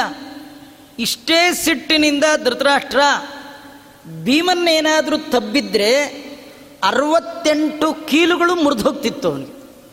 ಎಲ್ಲೆಲ್ಲಿ ಜಾಯಿಂಟ್ಸ್ ಇದೆ ಅದೆಲ್ಲ ಲೂಸ್ ಆಗಿಬಿಡ್ತಿತ್ತು. ಯಾರಿಗೆ? ಧೃತರಾಷ್ಟ್ರನಿಗೆ. ನೋಡಿದ ಜನ ಏನು ಅಂದ್ಕೊಳ್ಳೋರು, ಪಾಪ ವಯಸ್ಸಾದ ಮುದುಕ, ಈ ಭೀಮ ಆ ಮುದುಕನ್ನೂ ಬಿಡದೆ ಅವನ್ನೂ ಹಂಗೆ ಮಾಡಿಬಿಟ್ಟ ಅಂದ್ಕೊಳ್ತಿದ್ರು. ಆದರೆ ಮುದುಕನಲ್ಲಿ ಎಷ್ಟು ಮೋಸ ಇದೆ ಜಗತ್ತಿಗೆ ಗೊತ್ತಾಗಬೇಕು ಹೇಗೆ? ಅದು ಕೃಷ್ಣ ತೋರಿಸ್ತಾನೆ. ಇದರ ಅರ್ಥ ಇಷ್ಟೇ, ನೀವು ನಾಟಕ ಆಡಬೇಡಿ. ಯಾರ ಹತ್ರ ನಾಟಕ ಆಡಿ ಎಲ್ಲ ರನ್ ಆಗುತ್ತೆ, ದೇವ್ರ ಹತ್ರ ಮಾತ್ರ ಏನಿದೆಯೋ ಅದು ತೋರಿಸಿ. ಸ್ವಾಮಿ, ನಾ ಇರೋದೇ ಹೀಗೆ, ನನ್ನ ಯೋಗ್ಯತೆನೇ ಇಟ್ಟು ನಾನು ಬೇರೆಯವ್ರ ಮುಂದೆ ನಾಟಕ ಆಡ್ಬೋದು, ನಿನ್ನ ಮುಂದೆ ನಾಟಕ ಆಡಲಿಕ್ಕೆ ನನಗೆ ಯೋಗ್ಯತೆ ಇಲ್ಲ ಅಂಥೇಳಿ ಭಗವಂತನ ಮುಂದೆ ಯಥಾರ್ಥವಾಗಿರ್ಬೇಕು. ದೇವಸ್ಥಾನಕ್ಕೆ ಹೋಗುವಾಗ ಮಾತ್ರ ದೊಡ್ಡದಾಗಿ ನಾಮ ಹಚ್ಕೊಂಬಂದ್ಬಿಟ್ರಿ ದೇವ್ರಿಗೆ ಗೊತ್ತು ಬಿಡೋ ನಿಂದೆಲ್ಲ ಅಂತಿರ್ತಾನೆ. ಮುಖವ ತೊಳೆದು ನಾಮ ಬಳೆದುಕೊಂಡನಲ್ಲದೆ ಸುಖ ತೀರ್ಥರ ಶಾಸ್ತ್ರ ಓದಿದಾನೇ. ನಮಗೆ ಭೂಷಣವಾದದ್ದು ಯಾವುದು ಅಂದರೆ ಆಚಾರ್ಯರ ಶಾಸ್ತ್ರ. ಅದರ ಅಧ್ಯಯನ ಅಧ್ಯಾಪನ ಮಾಡಬೇಕು. ಭಗವಂತ ತೃಣಾವರ್ತ ತನ್ನನ್ನು ಮೇಲೆತ್ಕೊಂಡು ಹೋಗ್ತಿರುವಾಗ ಯಾಕೆ ಸುಮ್ಮನೆ ಇದ್ದ? ಜಗತ್ತಿಗೆ ಗೊತ್ತಾಗಲಿ ಇವನೆಷ್ಟು ಅಯೋಗ್ಯ, ಆಡುವ ಮಗುವನ್ನು ಕೊಲ್ಲುವ ಪ್ರಯತ್ನ ಮಾಡ್ತಾ ಇದ್ದಾನೆ, ನನ್ನ ಬಿಟ್ಟು ನನ್ನ ಪರಿಸ್ಥಿತಿಯಲ್ಲಿ ಬೇರೆ ಯಾವುದೇ ಮಕ್ಕಳಿದ್ರು ಸಾಯ್ತಿದ್ರು, ಆದರೆ ನನ್ನನ್ನು ಕೊಲ್ಲಿಕ್ಕೆ ಬಂದಿದ್ದಾನೆ, ಇವನ್ನ ನಾನು ಬಿಡೋಲ್ಲ ಅಂದ ಕೃಷ್ಣ. ಹರಿಂಸ ಸಂಸ್ಥಾಪ್ಯ ಹೃದಿಸ್ವಕೀಯೇ ಪರಿಬ್ರಹ್ಮೋಮ್ನಿ ಮುಹುಶ್ವ ಸಂಶ್ಚ ಗರಂ ನಿಪೀಯ ಭ್ರಮಿತಾಂತರಾತ್ಮ ಸರೋದಿಯಾ ಬ್ರಹ್ಮ ಪ್ರವಿಶನ್ ನಿವಾಸ್ತೆ. ಆ ತೃಣಾವರ್ತ ಕೃಷ್ಣನನ್ನು ಎದೆಯಲ್ಲಿ ಹೊತ್ತು ಆಕಾಶದಲ್ಲಿ ಎತ್ತರಕ್ಕೆ ಹೋದ. ಹೋಗಿ ಕೃಷ್ಣನನ್ನು ಕೊಲ್ಲಬೇಕು ಅಂತ, ಅವನ ಕುತ್ತಿಗೆ ಹಿಚಕಬೇಕು ಅಂತ ತೃಣಾವರ್ತ ಅವನ ಕುತ್ತಿಗೆ ಕೈ ಹಾಕಿದ. ನೋಡಿ, ನಾವು ಬೇರೆ, ನಮ್ಮ ಪ್ರಾಣ ಬೇರೆ ಅಲ್ವಾ? ದೇವರಿಗೆ ಹಾಗಿಲ್ಲ, ದೇವರು ಬೇರೆ ದೇವ್ರ ಪ್ರಾಣ ಬೇರೆ ಅಂತಿಲ್ಲ. ಅದಕ್ಕೆ ದೇವರಿಗೆ ಪ್ರಾಣ ತೆಗಿಲಿಕ್ಕಾಗಲಿಲ್ಲ, ಯಾವ ದೈತ್ಯರಿಗೂ ದೇವರ ಪ್ರಾಣ ತೆಗಿಲಿಕ್ಕಾಗಲಿಲ್ಲ. ಯಾಕಂದರೆ ದೇವರಿಗಿಂತೂ ಭಿನ್ನವಾದ ದೇವರ ಪ್ರಾಣ ಇಲ್ಲ. ನಮಗಾಗಲ್ಲ, ನಾವೇ ಬೇರೆ, ನಮ್ಮ ಪ್ರಾಣವೇ ಬೇರೆ. ನಾವು ಆಗಾಗ ಹೇಳ್ತಿರ್ತೀವಿ, ಅಯ್ಯೋ ನಂಗೆ ಪ್ರಾಣ ಹೋಗೋ ಹಾಗಾಗ್ತಾ ಇದೆ ಅಂತ. ಆಗಲ್ಲ, ಯಾರಿಗೆ ಪ್ರಾಣ ಹೋಗುತ್ತೆ ಅವ್ರಿಗೆ ಹೇಳೋಕ್ಕೆ ಆಗಲ್ಲ, ಸುಮ್ಮನೆ ಹೊಟ್ಟೆ ಹೋಗ್ಬಿಡ್ತಾರೆ. ಈ ಹೋಗಲ್ವಲ್ಲ ಅವ್ರು ಹೇಳಿ ಹೇಳ್ತಿರ್ತಾರೆ, ನಂಗೆ ಪ್ರಾಣ ಹೋಗೋ ಹಾಗಾಗ್ತಾ ಇದೆ, ಎರಡೇ ಕಾಚಿ ಬಂದ್ಬಿಟ್ಟು ಹೋ ಅಂತಿರ್ತೀವಲ್ಲ, ಪ್ರಾಣ ಏನು ಹೋಗಲ್ಲ. ಏಕಾದಶಿ ಮಾಡಿ ಪ್ರಾಣ ಕಳ್ಕೋಬೇಕಾದ್ರೆ ತುಂಬ ಪುಣ್ಯ ಇರಬೇಕು. ತಿಂದು ಸತ್ತವ್ರ ಕತೆ ಇದೆ, ಚೆನ್ನಾಗಿ ತಿಂದು ಕುತ್ತಿಗೆ ತಂಗ ತಿಂದು ಉಸಿರಾಡ್ಲಿಕ್ಕಾಗದೆ ಉಸಿರು ಬದಲು ಆಂಬಡೆ ಸಿಕ್ಕಾಕ್ಕೊಂಡು ಸತ್ತವ್ರ ಕತೆ ಇದೆಯಾ ವಿನಃ ಉಪವಾಸದಲ್ಲಿ ಸತ್ತವ್ರ ಕಥೆನೇ ಇಲ್ಲ. ಇದ್ರದ್ದು ಪುಣ್ಯಾತ್ಮರಿಗೆ ಮಾತ್ರ. ಸಾಯುವಾಗ ಉಪವಾಸದಲ್ಲಿ ಸಾಯ್ಬೇಕಂತ. ಭಾಗವತದ ಪರೀಕ್ಷಿತ ಮಹಾರಾಜ 7 ದಿನ ನೀರು ಕುಡ್ದಿಲ್ಲ, ಅವನು ಬರೀ ಅನ್ನ ತಿಂತಿದ್ದ. ನಾನು ಅನ್ನವೂ ತಿಂದಿಲ್ಲ, ನೀರು ಕುಡ್ದಿಲ್ಲ, ನಿರ್ಜಲ ಉಪವಾಸ. ಮಹಾಪುಣ್ಯಾತ್ಮ. ಈ ಯಾರಿಗೆ ಇಂಥ ಒಳ್ಳೆ ಸಾವು ಬರುತ್ತೆ ಅಂದರೆ ಸಜ್ಜನರಿಗೆ ಮಾತ್ರ. ಏಕಾದಶಿ ಮಾಡಿರಬೇಕು, ದೇವ್ರ ಪೂಜೆ ಮಾಡಿರಬೇಕು, ತೀರ್ಥ ಒಂದು ತೊಟ್ಟು ತೊಗೊಂಡಿರಬೇಕು, ಅಂಗಾರ ಹಚ್ಚಿರಬೇಕು, ದೇವ್ರ ಪೂಜೆಯಾಗಿ ನಮಸ್ಕಾರ ಮಾಡಿರಬೇಕು, ಹೇಳ್ಬಾರ್ದು, ಆ ಮಲಗದೊಂದು ನಮಸ್ಕಾರದಿಂದ ಹೋಗ್ಬಿಡ್ದು. ಇದೆಲ್ಲ ಸುಲಭಕ್ಕೆ ಹೇಳ್ದಟ್ಟು ಈಸಿ ಇಲ್ಲ. ಹುಟ್ಟು ನಾವು ಅಂದ್ಕೊಂಡಂಗಿಲ್ಲ, ಸಾವು ನಾವು ಅಂದ್ಕೊಂಡಂಗಿಲ್ಲ. ಹುಟ್ಟು ಸಾವು ಅವನ ಕೈಲಿ ಮೊದಲನೇದು ಕೊಡೆಯದು ಇದ್ಮೇಲೆ. ಹುಟ್ಟು ಅವನ ಕೈಲಿ, ಸಾವು ಅವನ ಕೈಲಿ, ಆದಮೇಲೆ ಜೀವನ ನಮ್ಮ ಕೈಲಿ ಅಂತ ತಿಳ್ಕೊಳ್ಳೋದು ತುಂಬ ತಪ್ಪು. ಹುಟ್ಟು ಅವನ ಕೈಲಿ, ಸಾವು ಅವನ ಕೈಲಿ, ಜೀವನನೂ ಅವನ ಕೈಲೇ. ನಮ್ಮ ಕೈಲಿ ಏನಿಲ್ಲ. ಆದರೆ ನಮ್ಮ ಕೈಲಿ ಏನಿಲ್ಲ ಅನ್ನುವ ಹಾಗೆ ಅಹಂಕಾರದಲ್ಲಿ ನಾವು ಮೆರಿತಿರ್ತೀವಿ. ಇವನು ಬಹಳ ಎತ್ತರಕ್ಕೆ ಹೋಗಿದ್ದಾನೆ. ಕೃಷ್ಣನ ಶ್ವಾಸೋಚ್ಛ್ವಾಸವನ್ನೇ ನಿಲ್ಲಿಸಬೇಕು ಅಂತ ತುಂಬ ಪ್ರಯತ್ನ ಮಾಡ್ದ. ಕೃಷ್ಣಂದು ಪ್ರಾಣ ತೆಗಿಲಿಕ್ಕಾಗಲಿಲ್ಲ. ಕೃಷ್ಣ ಅಂದ, ನಿನ್ನ ಸರದಿ ಆಯಿತು ನನ್ನ ಸರದಿಯಿಂದ. ಕೃಷ್ಣ ಅಂದ, ನೀನು ನನ್ನ ಕುತ್ತಿಗೆ ಕೈ ಹಾಕಿದೆ, ನಾನು ನಿನ್ನ ಕುತ್ತಿಗೆ ಕೈ ಹಾಕ್ತೀನಿ ಇಂದ. ಏನು ಗೊತ್ತಾ ಈ ಕತೆ? ಕೃಷ್ಣ ಹೇಳ್ತಾನೆ, ನನ್ನನ್ನು ಯಾರು ಯಾರು ಯಾವ ಯಾವ ಭಾವನೆಯಿಂದ ಉಪಾಸನೆ ಮಾಡ್ತಾರೆ ಅವರಿಗೆ ನಾನು ಹಾಗೆ ಹಾಗೆ ಒಲಿತೀನಿ. ನನ್ನ ಮನೆಗೆ ನೀವು ಹೂವು ತಂದರೆ ನಿಮ್ಮ ಮನೆಗೆ ಬೇಕಾದ್ರೆ ನಾನು ಹುಲ್ಲಿನ ಹೊರೆ ತರ್ತೀನಿ. ಹೂವು ತರುವರ ಮನೆಗೆ ಹುಲ್ಲ ತರುವ. ಅವೇ ಲಕ್ಷ್ಮೀ ರಮಣ, ಜಗನ್ಮಾತೆಯಾದ ಲಕ್ಷ್ಮಿಗೆ ಗಂಡ. ಇಷ್ಟಿದ್ರೂ ಅವಾಗಿಲ್ಲ ಗರ್ವ, ಅವನಿಗೆ ಜಂಬನೇ ಇಲ್ಲ. ಯಾರಾದರೂ ಭಗವಂತನ ಅಧಿಷ್ಠಾನ ಇರುವ ಸಾಲಿಗ್ರಾಮದ ಮೇಲೆ ಒಂದು ಶಂಕ ನೀರು, ಒಂದು ದಳ ತುಳಸಿ ಇಟ್ಟುಬಿಟ್ರೆ ಸಾಕು, ಅವ್ರ ಮನೇಲಿ ದೇವರು ಗೇಟ್ ಕೀಪರ್ ಥರ ಕಾಯ್ತಾ ಇರ್ತಾನ. ಹೇಳಿದ ಕೆಲಸ ಮಾಡ್ತಾನೆ. ಬಕುತ ಜನ ಮುಂದೆ ನೀನವರ ಹಿಂದೆ. ಯಾವಾಗ ನನ್ನ ಭಕ್ತರು ಕರೀತಾರೋ ಅವ್ರು ಕರೆದ್ರೆ ಸಾಕು ಅಂತ ಕಾಯ್ತಾ ಒಡಲ ನೆರಳಂದದಲ್ಲಿ ಎಮ್ಮೊಡನೆ ತಿರುಗುವನು. ದೇವ್ರು ಹಿಂದಿಂದೆ ಬರ್ತಾನಂತ. ಯಾಕಂದ್ರೆ ಅವನು ನನ್ನ ಭಕ್ತ ಅಪ್ಪ, ಮುಂದೆ ಹೋಗ್ತಾ ಇದ್ದಾನೆ, ಅವನಿಗೇನು ತೊಂದರೆ ಬರಬಾರ್ದು, ಅವನ್ನ ನಾನು ನೋಡ್ಕೊಳ್ಬೇಕು, ಅದಕ್ಕೆ ಅವನು ಹಿಂದೆ ಇರ್ತೀನಿ ಅಂತ ದೇವರು ಹಿಂದಿಂದೆ ಓಡಾಡ್ತಾನೆ. ಭಕ್ತರಿಗೆ ಭಗವಂತ ಇಷ್ಟು ಅಧೀನನಾಗಿ ಹಿಂದೆ ಸಂಚಾರ ಮಾಡ್ತಾನೆ. ನಾವು ದೇವರ ಪಾದ ಹಿಡಿಬೇಕು, ದೇವ್ರ ಕುತ್ತಿಗೆ ಹಿಡಿಬಾರ್ದು. ಕೆಲವರು ಹಂಗೇರಿ ನೋಡಿ, ಕೆಲವರು ಈ ಗಂಟೆ ಬಾರಿಸ್ತಾರಲ್ಲ, ಪ್ರಾಣದೇವ್ರು ಕುತ್ತಿಗೆನೇ ಹಿಡ್ಕೊಂಡ್ಬಿಟ್ಟಿರ್ತಾರೆ. ಕುತ್ತಿಗೆ ಹಿಡ್ಕೊಂಡು ಗಂಟೆ ಬಾರಿಸ್ತಾರೆ. ಇಲ್ಲ, ಅವ್ರ ಪಾದ ಹಿಡಿಬೇಕು. ಬಿಡೆ ನಿನ್ನ ಪಾದ ಮುಖ್ಯ ಪ್ರಾಣ.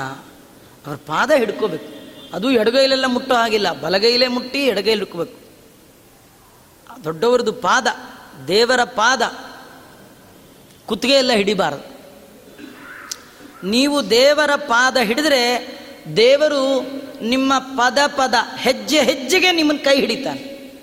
ದೇವರ ಪಾದ ಹಿಡಿಬೇಕು. ದೇವರೇನು ಮಾಡ್ತಾನೆ? ನಿಮ್ಮ ಪ್ರತಿ ಹೆಜ್ಜೆ ಎಲ್ಲಿಯೂ ನೀವು ಬೀಳಬಾರ್ದು, ಎಲ್ಲಿಯೂ ಎಡವಬಾರ್ದು. ಭಗವಂತನ ಭಕ್ತರು ಜೀವನದಲ್ಲಿ ಎಡವಲ್ಲ, ಎಡವುದರೂ ಅವ್ರಿಗೂ ತೊಂದರೆ ಇಲ್ಲ. ಯಾಕಂದರೆ ಅವರು ಎಡವೋ ಸಮಯದಲ್ಲಿ ಅವರು ಬೀಳದ ಹಾಗೆ ಅವರನ್ನ ಹಿಡಿಯಲಿಕ್ಕೆ ಅವರು ನಂಬಿದ ಭಗವಂತ ಅವ್ರ ಹಿಂದೆ ಇರ್ತಾನೆ. ಆದರೆ ದೇವರ ಅಭಕ್ತರು ಬಿದ್ದರೆ ಯಾರಿಲ್ಲ, ಯಾಕಂದರೆ ಅವರು ಯಾರನ್ನೂ ನಂಬಿಲ್ಲ, ಅವರು ಉದ್ಧಾರನೂ ಆಗಲ್ಲ. ಆದ್ದರಿಂದ ಭಗವಂತ ಭಕ್ತರಿಗೆ ಹಿಂದೆ ಹೋಗ್ತಾನೆ. ನಾವು ಜೀವನದಲ್ಲಿ ದೇವರ ಪಾದ ಹಿಡಿಬೇಕು. ಸ್ವಾಮಿ, ನಿನ್ನ ಬಿಟ್ಟು ಇನ್ಯಾರೇ ನನಗಿಲ್ಲ. ಅನ್ಯಥಾ ಶರಣಂ ನಾಸ್ತಿ ತ್ವಮೇವ ಶರಣಂ ಮಮ. ನಿನ್ನ ಹೊರೆತು ಪೊರೆವರ ನಾನು ಅರಿಯೇ ಹರಿಯೇ. ಭಗವಂತ, ನನಗೆ ನೀನೊಬ್ಬನೇ ಬಂದು, ತಂದೆ ವಿಠಲ, ತಾಯಿ ವಿಠಲ, ತಂದೆ ತಾಯಿ ವಿಠಲ, ಬಂಧು ವಿಠಲ, ಬಳಗ ವಿಠಲ, ಬಂಧು ಬಳಗ ವಿಠಲ, ಎಲ್ಲ ಬಗೆಯಿಂದ ಭಗವಂತನ ಆರಾಧನೆ ಮಾಡುವವರಿಗೆ ಭಗವಂತ ಎಲ್ಲ ಬಗೆಯಿಂದ ರಕ್ಷಣೆ ಕೊಡ್ತಾನೆ. ಇವನಿಗೆ ಪಾದ ಹಿಡಿಯೋ ಅಂತಂದರೆ ಕುತ್ತಿಗೆನೇ ಹಿಡಿದ. ಅದಕ್ಕೆ ದೇವರಂದ, ನೀನು ನನ್ನ ಕುತ್ತಿಗೆ ಹಿಡಿದ ಮೇಲೆ ನಾನು ಇನ್ಯಾಕೆ ಬೇರೆ ಹಿಡೀಲಿ ಅಂತ ಅವನು ಕುತ್ತಿಗೆನೇ ಹಿಡಿದ. ನೋಡಿ, ನಮ್ಮ ಪ್ರಯತ್ನ, ನಮ್ಮ ಅನಿಸಿಕೆಗಳು ಸುಳ್ಳಾಗತ್ತೆ. ಹರಿಚಿತ್ತ ಸತ್ಯ, ನರಚಿತ್ತಕ್ಕೆ ಬಂದದ್ದು ಲವಲೇಶ ನಡೆಯೋದು. ಇವನು ನರ, ತೃಣಾವರ್ತ ನರ, ಅವನಲ್ಲಿ ಇಚ್ಛೆ ಏನು, ದೇವರನ್ನು ಕೊಲ್ಲಬೇಕು. ಅದು ನಡೀತಾ ನಡಿಲಿಲ್ಲ. ಹರಿಚಿತ್ತ ಏನು, ಇವನನ್ನು ಕೊಲ್ಲಬೇಕು. ಅದೇ ನಡೀತಾ ನಡಿಲಿಲ್ವ, ನಡೀತು. ಹೀಗಾಗಿ ಭಗವಂತ ತೃಣಾವರ್ತನ ಕುತ್ತಿಗೆಗೆ ಕೈ ಹಾಕಿದ. ದೇವರು ಕುತ್ತಿಗೆ ಕೈ ಹಾಕಿದ್ರೆ ಏನಂದರೆ ವಾಯುದೇವರನ್ನ ಕರೆದ ಹಾಗೆ. ಮನೆ ಹೊರಗೆ ಕಾಲಿಂಗ್ ಬೆಲ್ ಇರುತ್ತೆ. ನೀವು ಮನೆ ಹತ್ರ ಹೋಗಿ ಆ ಮನೆ ಓನರ್ ಹೆಸರು ಕೂಗಬೇಕಾದ್ದಿಲ್ಲ. ಸುಮ್ಮ ಕಾಲಿಂಗ್ ಬೆಲ್ ಒತ್ತಿದ್ರಿ ಏನರ್ಥ, ಒಳಗಿರೋರನ್ನ ಕಾಲ್ ಮಾಡುವ ಬೆಲ್ ಅದು ಅಲ್ವಾ, ಒಳಗಿರೋರನ್ನ ಕಾಲ್ ಮಾಡುವ ಬೆಲ್. ಹಾಗೆ ಒಳಗಿರುವ ವಾಯುದೇವರನ್ನ ಕಾಲ್ ಮಾಡೋದು. ಕುತ್ತಿಗೆ ಹಿಡಿದ್ರೆ ವಾಯುದೇವ್ರಿಗೆ ಗೊತ್ತಾಯಿತು, ನನ್ನ ಸ್ವಾಮಿ ಕರಿತಾ ಇದ್ದಾನೆ ಅಂತ. ತೃಣಾವರ್ತನ ದೇಹದಿಂದ ವಾಯುದೇವರು ಹೊರಗೆ ಬಂದರು. ಇದರರ್ಥ ಏನು, ಪ್ರಾಣ ಹೋಯಿತು. ಕರಣಾಭಿಮಾನಿಗಳು ದೇಹವ ಬಿಡಲು ಕುರುಡ ಕಿವುಡ ಮೂಕ ಎಂದೆನಿಸುವ ಪರಮ ಮುಖ್ಯ ಪ್ರಾಣ ತೊಲಗೆ ಹರಿತ ತೊಲಗುವ ಅರಿತು ಪೆಣವೆಂದು ಪೇಳುವರು. ಮುರುದ್ವಿಷಂ ಮೂರ್ಧ್ನಿ ನಿಧಾಯ ವಿಷ್ಣೋ ಪದಂ ಪ್ರವಿಷ್ಟುಂ ತ್ವರೆಯಾಗತೋಪಿ ಅಸೌ ಪಪಾತಾಮರವೈರಿ ದತ್ತಾದ ಯೋಗ್ಯ ಕಾಮಸ್ಯ ಕತನ್ನ ಪಾದ. ನೋಡಿ, ತೃಣಾವರ್ತನ ಕಥೆಯಲ್ಲಿ ವಾದಿರಾಜರು ಎಂಥ ಅದ್ಭುತವಾದ ಸಂದೇಶವನ್ನು ನಮಗೆ ಕೊಡ್ತಾರೆ. ಸುಮ್ಮನೆ ಕತೆ ಕೇಳಿ ಕೆನ್ನೆ ತಟ್ಕೊಂಡು ದೇವ್ರ ಕತೆ ಪುಣ್ಯ ಬಂತು ಅಂತ ಎದ್ದೋಗಬೇಡಿ. ಪುಣ್ಯ ಬರೋದು ಮುಖ್ಯ ಅಲ್ಲ. ನೀವು ದೇವರ ಭಕ್ತರಾಗಬೇಕಾದ್ರೆ, ದೇವರು ನಿಮಗೆ ಅನುಗ್ರಹ ಮಾಡಬೇಕಾದ್ರೆ, ನೀವು ಜೀವನದ ಒಳಗೆ ಯಾವ ಗುಣಗಳನ್ನು ಅಳವಡಿಸ್ಕೊಳ್ಬೇಕು, ಇಂಪ್ಲಿಮೆಂಟ್ ಮಾಡಿಕೊಳ್ಬೇಕು, ಆ ಗುಣ ನೀವು ಅಳವಡಿಸ್ಕೊಳ್ಳಿಕ್ಕಾಗದಿದ್ದರೆ ತೊಂದರೆ ಇಲ್ಲ. ಇಂಥ ತಪ್ಪು ಮಾತ್ರ ಮಾಡಬೇಡಿ ಎನ್ನುವ ಎಚ್ಚರಿಕೆ. ಮಾಡಬೇಕಾದ್ದನ್ನು ಮಾಡಲಿಕ್ಕೆ ಆಗದಿದ್ದರೆ ತೊಂದರೆ ಇಲ್ಲ, ಮಾಡಬಾರ್ದನ್ನಂತೂ ಮಾಡಬೇಡಿ. ಇಲ್ಲೇನಾಯಿತು ಅಂದರೆ, ಕೃಷ್ಣನನ್ನು ಎತ್ಕೊಂಡು ವೇಗವಾಗಿ ಆಕಾಶಕ್ಕೆ ಹೋದ. ಕೆಲವರು ಜೀವನದಲ್ಲಿ ದಿಢೀರಂತ ಶ್ರೀಮಂತರಾಗ್ಬಿಡ್ತಾರೆ, ಮೋಸ ಅಂತ, ಎಲ್ಲೋ ಏನೋ ಇದೆ, ಏನೋ ಮಾಡಿದ್ದಾರೆ ಅಂತ ಅರ್ಥ. ಇವನು ದಿಢೀರಂತ ಮೇಲೆ ಹೋಗ್ಬಿಟ್ಟ. ದಿಢೀರಂತ ಮೇಲೆ ಹೋದರೆ ಅಯೋಗ್ಯ ಕಾಮನೆ. ಏನು ಗೊತ್ತಾ, ಕೆಲವರಿಗೆ ಕಷ್ಟಪಡಬಾರ್ದು, ಸುಖ ಮಾತ್ರ ಬೇಕು, ಇದು ಅಯೋಗ್ಯ ಕಾಮನೆ. ಮಧ್ವಾಚಾರ್ಯರು ಇಡೀ ಜಗತ್ತಿನ ಮನುಕುಲಕ್ಕೆ ಕೊಡುವಂಥ ದಿವ್ಯ ಸಂದೇಶ ಏನಂದರೆ, ಕುರು ಭುಂಕ್ಷ್ವ, ಮಾಡು ಉಣ್ಣು, ಕೆಲಸ ಮಾಡದೆ ತಿನ್ನಬೇಡ, ಸುಮ್ಮನೆ ಕೂತು ತಿನ್ನಬೇಡ. ದೇವರು ಕೂತು ತಿನ್ನುವ ಸೋಮಾರಿಗಳನ್ನು ಕಂಡ್ರೆ ಆಗಲ್ಲ ಅವನಿಗೆ. ಆಚಾರ್ಯ 98 ಇನ್ನೂ ಕೆಲಸ ಮಾಡಬೇಕಾ, ನಿಮಗೆ ಹೇಳಿದ್ದಲ್ಲ, ದೇವ್ರ ಕಣ್ಣಲ್ಲಿ ಶಕ್ತಿ ಇದೆಯಾ, ಕೈಯಲ್ಲಿ ಶಕ್ತಿ ಇದೆಯಾ? ಕಣ್ಣು, ಕೈ, ಕಾಲು, ಕಿವಿ, ನಾಲಿಗೆ ಇರಲಿಕ್ಕೆ ಮಣ್ಣು ಮುಕ್ಕಿ ಮರುಳಾಗುವರೆ ಕೋಡಿ. ಕಣ್ಣಿದೆಯಾ, ಅಧ್ಯಯನ ಮಾಡು. ಕಾಲಿದೆಯಾ, ಸಂಚಾರ ಮಾಡು. ಕೈ ಇದೆಯಾ, ಸಜ್ಜನರ ಸೇವಾ ಮಾಡು, ಇನ್ನೊಬ್ಬರಿಗೆ ಉಪಕಾರ ಮಾಡು. ಕಿವಿ ಇದೆಯಾ, ಶಾಸ್ತ್ರ ಶ್ರವಣ ಮಾಡು. ನಾಲ್ಗೆ ಇದೆಯಾ, ದೇವರನ್ನು ಕೊಂಡಾಡು. ಮೂಗಿದೆಯಾ, ನಿರ್ಮಲ್ಯವನ್ನು ಆಗ್ರಹಣ ಮಾಡು. ಏನೂ ಮಾಡಲಿಲ್ಲ. ಹಾಗಾದರೆ ನಿನಗೆ ಉಣ್ಣುವ ಅಧಿಕಾರವೇ ಇಲ್ಲ ಅಂತಾರೆ ಆಚಾರ್ಯರು. ಸೋಮಾರಿಗಳಿಗೆ ಉಣ್ಣುವ ಅಧಿಕಾರ ಇಲ್ಲಂತ. ವಯಸ್ಸಾಗಿದೆ ಅಂದರೆ ನೀನು ನಿನ್ನ ಪಾಲಿನ ಕರ್ತವ್ಯ ಏನು ಗೊತ್ತಾ, ನಿನಗಿಂತ ಸಣ್ಣವರಿಗೆ ದೇವರ ಬಗ್ಗೆ ತಿಳಿಸಿಕೊಡು. ಮನೇಲಿ ವಯಸ್ಸಾದವರಿದ್ದಾಗ ಸಣ್ಣವರಿಗೆ ದೇವರ ಬಗ್ಗೆ ಹೇಳಬೇಕು. ಅಯ್ಯೋ ಕೇಳಲ್ಲ ಆಚಾರ್ಯ. ಅವ್ರು ಕೇಳೋದು ಬಿಡೋದು ಅವ್ರ ಹಣೆ ಬರ, ಹೇಳೋದು ನಿನ್ನ ಕರ್ತವ್ಯ. ಮನೇಲಿ ಮಕ್ಕಳು ಸಂಧ್ಯಾವಂದನೆ ಮಾಡಿದ್ರೆ ಮಾಡಲಿ, ಬಿಟ್ಟರೆ ಬಿಡಲಿ. ತಂದೆ ತಾಯಿಗಳ ಕರ್ತವ್ಯ ಹೇಳ್ತಾ ಇರಬೇಕಂತ, ಹೇಳಿದ್ದಕ್ಕೆ ಪುಣ್ಯ ಬರ್ತಿರುತ್ತೆ ನಿಮಗೆ. ಅವ್ರು ಮಾಡೋದು ಬಿಡೋದು ಅವರವ್ರ ಯೋಗ್ಯತೆ, ಜೀವನ ಯೋಗ್ಯತೆ ಹೇಗೋ ಹಾಗೆ ಅವರು ವಿಕಾಸಗೊಳ್ತಾರೆ. ಅವರಲ್ಲಿ ಇಲ್ಲದ ಯೋಗ್ಯತೆಯನ್ನು ನಾವು ಯಾರಿಗೂ ತುಂಬಲಿಕ್ಕೆ ಸಾಧ್ಯ ಇಲ್ಲ. ಆದರೆ ನಮ್ಮ ಪಾಲಿನ ಕರ್ತವ್ಯ ಏನಂದರೆ, ಹಿರಿಯರಾಗಿ ಗುರುವಾಗಿ ನಾನು ಹೇಳಬೇಕಾದ್ದು ನನ್ನ ಕರ್ತವ್ಯ ಅಂತ ತಿಳ್ಕೊಂಡು, ಇದು ಭಗವಂತನ ಪೂಜಾ ಅನ್ನುವ ಅನುಸಂಧಾನದಿಂದ ಹೇಳಬೇಕಂತ. ಹೀಗಾಗಿ ದೊಡ್ಡವರ ಈ ಕೆಲಸ. ಅಯೋಗ್ಯ ಕಾಮನೆಯನ್ನು ಮಾಡಬಾರ್ದು. ಅಯೋಗ್ಯ ಕಾಮನೆ ಮಾಡಿದ ಕಾರಣ ಇವನು ಕೆಳಗೆ ಬಿದ್ದು ಸತ್ತ ಅಂತ ವಾದಿರಾಜರು ಹೇಳ್ತಾರೆ. ಏನು ಅಯೋಗ್ಯ ಕಾಮನೆ? ದೇವರನ್ನೇ ಕೊಲ್ಲುವ ಕಾಮನೆ, ದೇವರನ್ನೇ ಮುಗಿಸುವ ಕಾಮನೆ. ಇದು ನಮಗೂ ಇರುತ್ರಿ ಹೀಗೆ ಒಂದೊಂದು ಸತಿ. ಏನು ಗೊತ್ತಾ, ಕೆಲವರು ಅಂತಾರೆ ನೋಡಿ, ಆಚಾರ್ಯ ಸತ್ಯನಾರಾಯಣನ ಬೇಗ ಮುಗಿಸ್ಬಿಡಿ ಅಂತ.